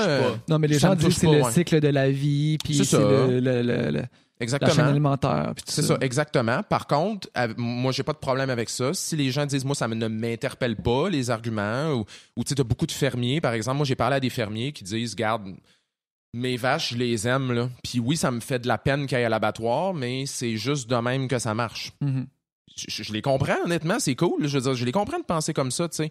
Mais par contre, c'est sûr que si tu leur dis, ben, la vache, elle a un certain niveau de souffrance qu'on est peut-être capable de mesurer, là, ça devient difficile comme hmm. contredire ça. Là. Je veux dire, falloir qu'il y ait je, veux dire, je comprends pas comment ils vont contredire ça. Fait que ça rejoint peut-être pas leur valeur, mais il y a peut-être des choses qu'ils pourraient quand même admettre. Ouais. Fait que c'est ça le problème, c'est qu'il y a beaucoup de cas en ce moment qui veulent pas beaucoup changer leur position. Puis c'est ça qui fait qu'ultimement, il n'y a pas grand-chose qui, hmm. qui change. Hmm. Ça, tu ramènes ça aux faits. Dans le fond, il faut connaître les faits plutôt que c'est pas une affaire d'opinion, c'est une affaire de, de connaissance. Hein. Exactement. Puis, tu sais, euh, ça va prendre, ça prend des changements massifs là, en ce moment. Si, la, si la population est derrière ça puis qu'elle fait changer les choses, moi, je trouve ça cool, je trouve ça super. Mais en même temps, c'est pas vrai que moi, je vais aller dire aux gens euh, comme euh, ce, que, ce que tu manges, là, ça fait une différence massive. C'est probablement pas le cas, mais ça devrait pas t'empêcher, par contre, de faire ces changements-là. Fait que c'est vraiment dur, là, honnêtement, de, de parler de ça. Mais est-ce que les gens qui font les lois aussi, les, les veulent, pas, éventuellement, les consciences, ça part de. Les idées se transmettent, puis quand que les gens qui vont être au gouvernement vont être euh, véganes, vont être euh, conscientisés, vont être euh, au courant de ces faits-là, les choses vont changer aussi. Fait que, tu sais, c'est. C'est juste, une, bonne, juste une vraiment bonne affaire que les gens soient plus conscientisés en général. Là, Totalement. Puis garde, moi, moi, moi, une des, affaires les plus hautes là, que, que, que j'ai vues récemment, c'est IW qui ont fait une, euh, boulette de burger Beyond Meat. Bon, on, on s'entend, c'est pas eux qui ont inventé la boulette. Bon, ils ont, ah. bon. Mais euh, en passant, c'est de la crap totale. Je veux dire, moi, je j'ai pas envie de manger ça. Mais, mais ceci étant dit, quand même, c'est quand même une grosse chaîne de fast-food qui dit, hey, maintenant, on va faire une, une boulette végétale. Ce qui va faire que ça va peut-être allumer des petites lumières dans la tête de certaines personnes qui vont dire ah ouais, crime, c'est rendu cool ou c'est rendu intéressant ou peut-être que je pourrais essayer de la faire. Ça marche en maudit, là, c'est, sold out partout. mais pourquoi c'est de la crap? C'est de la crap, ces affaires-là? Ben, je veux dire, c'est, des aliments transformés. Ben non, mais c'est, de la, c'est du fast-food, là. Je veux dire, ah, je veux pas recommander à personne d'aller manger du fast-food. Euh, je veux dire, tu peux en manger de temps en temps, mais c'est pas de la bonne alimentation. Mm. On s'entend, la boulette végétale là, est pas meilleure pour la santé que la boulette avec la viande. Non. en termes nutritionnels, c'est pourri dans les deux cas. Là. Il y a juste plus de sel que de gras. Bah, c'est l'inverse. Ouais, ils vont ajuster un peu les saveurs puis tout ça, mais c'est de la cochonnerie les deux, là, tu sais. Hmm. Mais quand même, tu vas avoir là-dedans. Mais par contre, si jamais à un moment donné, toutes les chaînes de fast-food disaient, ben là, on va passer à ça progressivement, ben c'est eux les gros acheteurs de viande. Exact, c'est ça. Ou un autre exemple, c'est à un moment donné, Subway ont annoncé que euh, Subway ont annoncé qu'ils allaient juste acheter de la viande qui était nourrie sans antibiotiques. OK? Euh, toi puis moi, on mange de la viande qui a été nourrie aux antibiotiques, là, ça change absolument rien pour notre santé. Là. Ça n'a aucun impact. Il n'en reste plus d'antibiotiques dans la viande. Ouais, dans le lait, on entend ça aussi. Ouais, il y en a, a des hormones, il y a des Ça, antibiotiques. ça, ça, se ça peut pas. Puis de la- la- Ah. des hormones, dire, des hormones. euh, c'est sûr qu'il y a des hormones dans la viande. C'est de la viande. Il y en a dans ton corps aussi, des hormones. Il y en a bien plus dans ton corps que dans la viande. Fait que le problème, c'est pas de consommer de la viande avec des antibiotiques, mais c'est que Subway, là, c'est comme un des plus gros acheteurs de Ouais. viande. Fait que si lui, il décide de changer ça, le reste de l'industrie, là, ben, il n'y a pas le choix de s'adapter ouais. pour donner moins d'antibiotiques. Et là, Ouais. ça a un impact sur plein d'affaires comme la résistance aux antibiotiques, Ouais. puis etc. Fait, fait que des fois, c'est là où ça devient intéressant. Quand un gros joueur, à un moment donné, à cause de la pression populaire, dit Moi, je vais ça. changer quelque Ben, chose. ça. C'est la poule puis l'œuf, là, parce que Ouais, si ça la, pression là, hein. populaire, si AEW met ça, c'est parce que c'est que ça va vendre, puis etc. Exactement. Alors que concrètement, moi, là, que du monde mange des boulettes de burger, euh, Niveau, fast-food, végétal ou pas, Pour leur santé, c'est pas, pour leur santé, la même c'est chose. c'est pas meilleur. Ouais, hein, c'est ça. Mais ça, ça c'est ça. Ça, c'est un. c'est- faut pas se leurrer non plus. tu sais, euh, c'est, co- c'est comme on disait tantôt, là, c'est pas parce que t'es vegan que t'es en santé. Là, tu sais. c'est pas une cause à effet là, direct. Non, absolument, absolument pas. Absolument pas. Mais, mais tu sais, c'est ça. C'est que si ça peut faire prendre conscience de certaines, aux gens de certaines choses, comme par exemple, on le sait, là, tu sais, comme diminuer la consommation de viande, c'est une bonne façon de, de- d'améliorer son alimentation en général. Ouais. Fait que tu sais, si la personne, elle voit ça, puis qu'elle fait comme. Crime, c'est big présentement, le mouvement du végétalisme, Ben écoute. tout. Peut-être que je devrais essayer de d'embarquer un peu là-dedans à ma façon. Ouais. Ben pourquoi pas? Moi, je suis all-in pour ces compagnies-là qui embarquent dans ça, là, vraiment. oui, comme présentement, il y a des gens qui sont contre. euh, Il y a des gens qui sont contre euh, toutes sortes d'affaires, comme euh, justement la, la- la- les boulettes, euh, justement, végétales ou tout Ils ça. sont contre ça. ben oui, comme il y, a une- il y a une compagnie aux États-Unis qui s'appelle Impossible Burger. Ouais. As-tu entendu parler Ouais, de ça? ouais, allé- on l'a mangé à Miami. C'est-tu bon ou. euh, C'était cœur. Moi, j'ai pas goûté, mais apparemment que c'est ce qu'il y a de plus proche en ce moment de la, de la boulette de vraie viande. là. Et il y a plein de groupes environnementaux en ce moment qui sont contre euh, la- cette boulette-là en sortant toutes sortes d'arguments, en disant on devrait pas essayer d'imiter de la viande, il y a des OGM là-dedans, des affaires.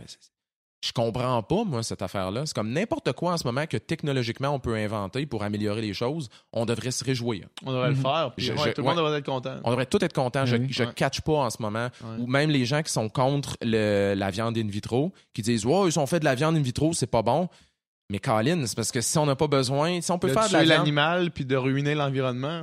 Pour- pourquoi, pourquoi on s'opposerait à ça, sans joke? Je ne Ouais. catch pas cette affaire-là, tu sais. Fait que c'est ça, c'est que c'est changer les mentalités, là, c'est ça qui est le plus difficile. Je faisais, je fais une parenthèse, je faisais un lift euh, l'autre jour à Migo Express à une fille qui faisait sa maîtrise en, en environnement, finalement, tu sais. Sa recherche là-dessus. Puis on entend souvent la chose, que la chose la plus significative qu'on peut faire pour l'environnement, c'est d'être vegan. Mhm. Mais elle, elle disait, elle disait c'est dans les meilleurs, mais elle dit c'est pas numéro un. Elle dit c'est trois ou quatre. Elle dit numéro un, c'est pas avoir d'enfant. Ben oui, non, mais ça, c'est sûr. Mais ça, Ben c'est oui, dur à demander ben à oui, quelqu'un. Ben oui, ben oui. Mais elle dit numéro deux, euh, placer son argent dans des fonds verts.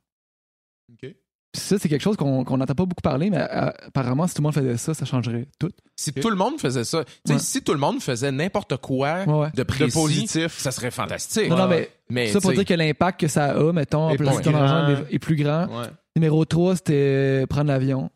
Ouais. Tu sais, ne pas prendre l'avion, pas Puis euh, c'est ça, puis il y en a d'autres après. Ouais, ouais. Ouais, exactement. Puis ça, c'est encore là, tu sais, c'est- tout le temps touché de parler de ça. Tu sais, récemment, il y a eu le, le pacte, le Ouais. pacte pour la transition, Ouais. que plein de gens ont signé, puis ça a fait aussi du gros backlash, là, du monde qui était pas content de ça, etc. Puis moi, j'ai beaucoup réfléchi là-dessus. Je savais pas trop me positionner. Puis tu sais, ultimement, je me suis dit, garde, à un moment donné, là, un paquet de monde qui signe une pétition en disant je vais essayer de réfléchir à mon impact environnemental. Je vois difficilement comment ça pourrait être quelque chose de négatif. Ouais, là. problème. Même si tu as des Exact. artistes qui sont un peu dans des contradictions, puis tout, on s'en sac-tu de ça, dans le fond, tu sais.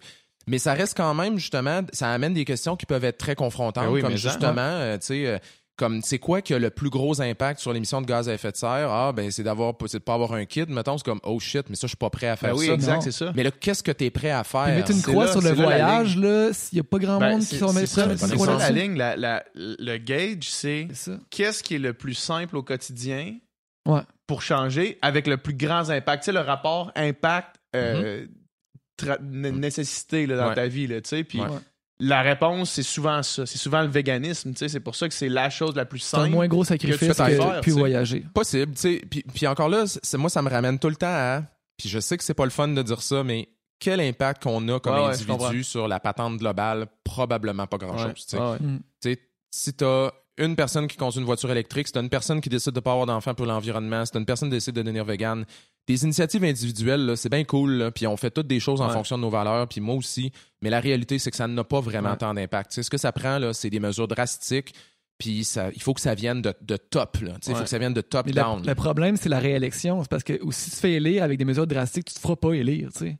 Faut, le problème, c'est que les, les, gouvernements, il faut qu'ils charment, il faut qu'ils charment, puis c'est pas avec euh, des affaires comme ça, tu sais. Ouais, puis comme parce que ça va bouleverser trop, tu sais. Puis les enjeux scientifiques là pour les élections là, c'est la pire affaire parce ben que hein? c'est les, les, les, les, gouvernements ne sont pas des experts en sciences et etc. Puis tous les enjeux scientifiques sont tous un peu vus comme glissants, tu sais. Ouais. Fait que là, comme aux dernières élections, tu as vu Québec solidaire qui a utilisé le, l'environnement comme cheval de bataille. Comme étant leur, l'affaire pour, pour fonctionner. Puis moi, j'ose espérer qu'ils vont rester dans cette lignée-là. Là, les autres partis, ça va les amener, ils n'auront pas le choix de compétitionner. Fait que là, ils vont comme ramener plus des arguments environnementaux. Fait que dans ce sens-là, c'est probablement une bonne affaire, tu sais. Mais en même temps, la dernière personne sur qui je me fierais pour me parler d'environnement, c'est le gouvernement. tu sais. Hmm. Au même titre que la dernière personne sur qui je me ferais pour me parler de véganisme, c'est des documentaires véganes sur Netflix. je veux dire, c'est, ce ne sont pas des gens qu'on devrait écouter. C'est pas les groupes, les groupes environnementaux. Là, moi, je les écoute sur rien. Là. Je veux rien savoir d'eux autres. Je veux pas entendre ce qu'ils ont à dire sur rien. Moi, je veux entendre parler les, les, scientifiques qui sont spécialisés sur la question. sais. Si tu veux me parler de gaz, euh, d'émissions de gaz à effet de serre, amène-moi un scientifique qui est spécialisé là-dedans. Moi, là, tous les lobbies, là, qu'ils soient gouvernementaux, qu'ils soient idéologiques ou n'importe quoi, là, je suis désolé, là, mais c'est pas eux que je veux entendre. Quand on parle de mm. science, demandons l'avis des scientifiques. Est-ce que est-ce qu'au fédéral, euh, je sais qu'avec Harper, toutes les études qui avaient rapport à l'environnement devaient être approuvées pour être diffusées par le approuvées par le gouvernement pour être sorties. Est-ce que c'est encore comme ça avec Trudeau? je sais pas honnêtement à quel point ça a changé. je sais qu'avec Harper, c'est apparemment que c'était vraiment pas terrible. Mm. Est-ce que ça existe la censure même? Je savais pas. Ben, théoriquement, ça peut exister à plusieurs niveaux. Hein, C'est-à-dire que on aime ça imaginer que la science est comme euh, complètement indépendante de tout et etc. C'est pas vrai, parce qu'il y a tout le temps des facteurs qui influencent X, Y, Z. Puis même, un chercheur, par exemple, ça veut étudier telle affaire. Mais euh, s'il n'obtient pas de financement pour faire cette recherche-là, ben, il ne pourra pas la faire, sa recherche. Mais là, il y a un autre sujet qui est bien hot, puis ça, il va obtenir du financement là-dessus. Fait qu'il va faire de la recherche sur quelque chose qu'il n'a pas vraiment envie de faire de la mm. recherche là-dessus. Après ça, il y a certains types de financement où la personne qui finance ou le groupe qui finance peut avoir certains droits de regard sur la recherche, ce qui peut faire qu'ils peuvent des fois influencer qu'est-ce qui va se publier ou pas, ou tu sais, fait que c'est jamais, euh, la science est jamais complètement non influencée par des sources extérieures. Mais pourquoi les scientifiques ils sortent pas plus souvent de leur tour d'ivoire? C'est comme ça qu'on les entend pas assez.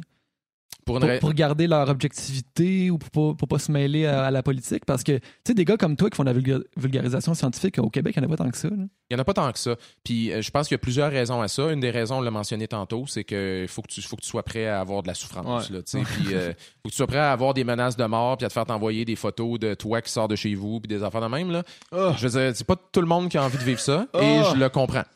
Euh, après ça, il y a aussi le fait que souvent, les gens qui sont dans des domaines de sciences très, très pointus, c'est souvent des geeks extrêmes sur leur domaine. C'est des purs passionnés. C'est des gens qui vont tout donner pour leur recherche, qui vont des fois avoir des vies de misère pour mener leur recherche à terme. Ils vont des fois pas avoir de finance. Tu sais, des chercheurs, des fois, ils vont perdre toute leur équipe de recherche, puis ils vont continuer eux-mêmes à faire les manipulations dans leur lab. C'est des, des passionnés. Fait que, tu sais, ils n'ont pas le goût, ils n'ont pas le temps de nécessairement s'investir sur des plateformes plus publiques. Fait que ça en prend plus, mais c'est pas très vendeur, sans joke, de faire de la communication scientifique. Là, c'est pas l'affaire la plus sexy, mettons. mais j'ai l'impression, en tout cas, moi, je sens, je sens un intérêt, puis je sens un mouvement plus. En tout cas, dans les dernières années, j'ai l'impression qu'il y a une curiosité scientifique qui, s'éveille. Ça se peut-tu? Euh, je pense qu'il y a un intérêt pour certaines affaires où il n'y avait peut-être pas d'intérêt avant. Euh, la santé, c'est un, bon, un bon exemple. C'est-à-dire que maintenant, les gens, ça, ça, les intéresse, la santé. C'est rendu mm. même cool. Tu sais, je veux dire, il y a des, blogs de santé avec des. Des youtubeurs santé. oui, avec, tu sais, avec, du bois de grange en arrière, puis tout ça, tu sais, puis ça a l'air full Pinterest, puis etc. Tu sais. Il y a, y a un intérêt. Et ça, là, c'est l'affaire la plus tough. L'affaire la plus tough à obtenir, c'est l'intérêt. Fait que moi, je trouve ça fantastique. Moi, C'est ça, tu sais, moi, j'ai gradué en 2004. Là. Si on m'avait dit en 2004 qu'à un moment donné, la santé, ça serait in comme sujet, j'aurais jamais cru ça. Et là, on mm-hmm. l'a maintenant. Fait qu'il y a un regain d'intérêt. Donc, à ce moment-là, c'est bon, on peut capitaliser là-dessus, tu sais. Là, maintenant, c'est sûr que ce qui vient avec ça, c'est un paquet de bullshit. Et là, évidemment, là, faut comme. Là, on a l'intérêt du monde, on a leur attention. Mhm. Une fois que tu as leur attention, là, il faut que tu commences à faire le ménage dans leurs croyances. Et ben là, Le ça, c'est peut-être pas si vrai, ça, c'est vrai, ça, c'est pas vrai. Fait que, fait que c'est comme ça dans beaucoup d'autres domaines de science en ce moment. Les gens sont intéressés, mais ils sont, ils ont jamais été aussi dépourvus dans un sens de comme. Ils, ils savent encore moins que- qu'avant comment s'y retrouver à travers toute cette, cette masse d'informations. C'est ça le gros défi en ce moment. Mhm. Hey, Hey, c'est malaisant, ce silence. Non, non, mais ça fait longtemps qu'on parle. Ça fait combien de temps ouais, qu'on parle? ça, ça fait 1h45. Donc, Moi, j'ai j'ai une question. J'ai une question, par exemple. Dernier sujet, OK? Ouais. Moi, j'ai plein de monde autour de moi qui font qui jeûnent, OK? Ouais. Puis t'as fait un épisode là-dessus avec euh, les aventures du pharmacien? Ouais, ouais, ouais. ouais. Puis moi, je m'attendais que... Moi, je pensais que t'allais démolir le- le jeûne intermittent. l'idée du jeûne, le jeûne intermittent puis le jeûne... euh, Ben, il y en a que c'est intermittent puis il y en a que c'est jeûner pendant 3-4 jours, 2-3-4 jours. Ouais, il y a différentes méthodes. Là. Puis finalement, la conclusion de l'émission, c'est qu'il n'y a pas tellement de conclusion. On ne sait pas vraiment encore si c'est bon ou pas bon. Puis Exact. on ne le sait pas trop.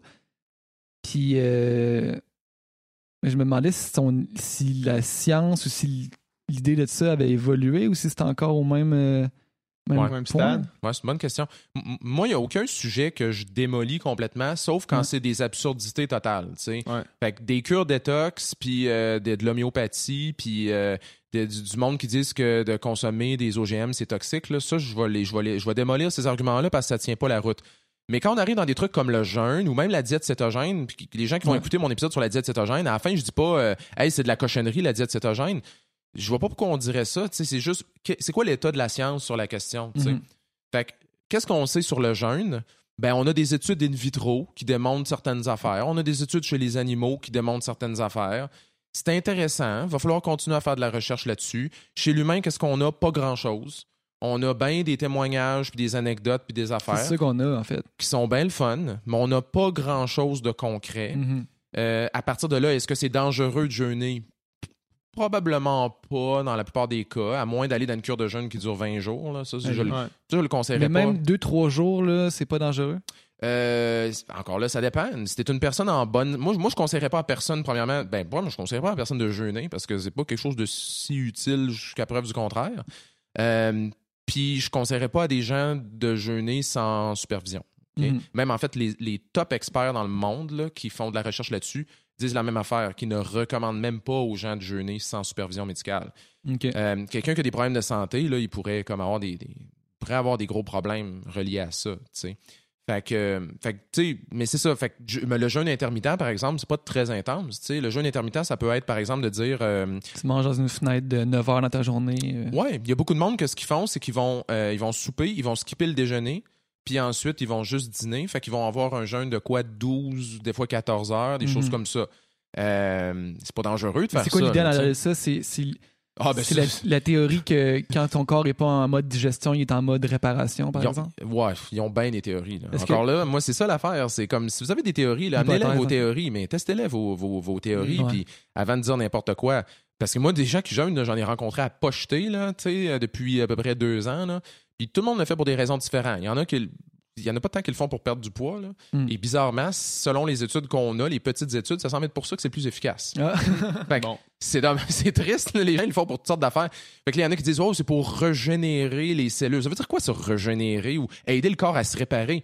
Ton corps, y a-tu de la misère à se réparer en ce moment? Ouais. Je veux dire, ça, c'est des affaires qui Puis ont. moi, j'ai toujours pensé que c'était les nutriments, justement, qui, qui venaient, mettons, tu sais, mettons que tu t'entraînes, là, puis là, tu manges, ben, les protéines aident à réparer tes muscles. Je sais Ah, pas ok, si ouais, pour les micro, les micro déchirures, des Ouais. muscles, des choses comme ça. Ouais, tu sais, ça peut-être, mais encore là, s'ils veulent dire que le jeûne aide pour la performance sportive, moi, j'ai pas de problème avec ça, mais faites l'étude puis démontrez-le Ouais, avant de nous dire n'importe quoi. Tu sais. Ouais. Euh, et puis, ils ont la possibilité de les faire, ces études-là. là. Il y a du financement pour le jeûne parce que c'est hot en ce moment. C'est un Mm. sujet de, de- de recherche qui est hot. Fait que c'est ça. Fait qu'ils le font pourquoi? Ils le font pour booster leur métabolisme. Ça veut dire quoi? Ça veut rien dire. Booster le système immunitaire. Ça veut dire quoi? Ça veut rien dire. Répa- Aider le corps à se réparer lui-même. Ça veut dire quoi? Ça veut rien dire. La majorité des raisons pourquoi les gens... ou pour se détoxifier, ça, c'est la raison principale. Les gens jeûnent parce qu'ils disent c'est pour donner un break à mon corps puis l'aider à éliminer plus facilement les toxines puis les déchets. Ça, ça veut rien dire. C'est quoi les toxines? Je sais pas c'est quoi des toxines. J'ai- aucune idée de qu'est-ce que c'est des toxines exactement. Ouais. Je connais beaucoup de déchets cellulaires, mais des toxines, je sais pas c'est quoi. Fait que, fait que c'est ça. tu sais. J'ai l'impression que beaucoup de gens jeûnent pour les mauvaises raisons. Il y a beaucoup de gens aussi qui jeûnent pour se mettre dans un état de cétose, qui est un état où tu brûles finalement. Tu, tombes sur tes sources secondaires de, carburant, dans un sens, là, qui est beaucoup le gras. C'est le même principe dans la diète cétogène. Les gens disent Moi, je veux être en cétose parce qu'en cétose, là, tu deviens plus intelligent, le cerveau fonctionne mieux, ça fait ci, ça fait ça, blablabla. Premièrement, bonne chance pour être en cétose en faisant un jeûne. Je veux dire, à moins de jeûner pendant deux, mm. trois semaines, tu ne seras pas en cétose. Fait qu'encore là, il y a plein de monde qui se promène. Moi, j'en ai rencontré dans la rue qui m'ont dit Moi, là, depuis que je suis en cétose, je suis tellement mieux. Je suis comme Ah oui, tu fais quoi? Ah, jeûne intermittent, je skip le déjeuner, tout ça. Puis là, dans ma tête, je suis comme OK, ce dude là, il est pas en cétose. Là. Mm. Fait que les bienfaits qu'il y, y a en ce moment, là, je sais pas c'est quoi. Là. Si tu des vrais bienfaits, si tu t'es fait placebo, je sais pas. Fait que c'est ça. Fait que le jeûne, est-ce que ça a avancé? Non. Ça n'a pas avancé. On, est, au même, on est, on est, au, même, point. on est au même stade. Et moi, le jour où on va avoir des études qui vont nous dire que ça marche pour telle affaire et que c'est efficace pour telle chose, je vais être heureux de le recommander. Et ma prédiction là-dessus, c'est que si c'est utile pour quelque chose, ça va être utile pour une micro-portion de la société. Hmm. Genre, une personne qui a eu un quadruple pontage, euh, qui a le syndrome métabolique, qui a hmm. comme toutes les tous les indicateurs de santé sont comme à terre. Là. A toutes les cartes de marde dans le jeu. Là. Genre, une affaire de même, là, puis que là, oups, cette personne-là va retirer un petit bienfait au jeûne intermittent. C'est souvent ça, les, diètes un peu fringe, là, les diètes un peu fucked up. Là. Souvent, tu te rends compte en bout de ligne, ah, OK, c'est efficace, mais c'est efficace pour une niche là, de la population. C'est souvent ça, la réalité, parce que la majorité des gens, s'ils ont une alimentation variée, équilibrée, ils vont être probablement correct. Là, mm-hmm. Bon, ben, Olivier. Merci, beaucoup, d'avoir été là. Hey, c'était cool. C'est une conversation ultra enrichissante. J'ai appris beaucoup. Je suis sûr que les gens qui ont écouté ont appris beaucoup également. Mais, en, mais merci beaucoup d'avoir accepté pour cette belle conversation. Puis, euh, salut tout le monde. Salut.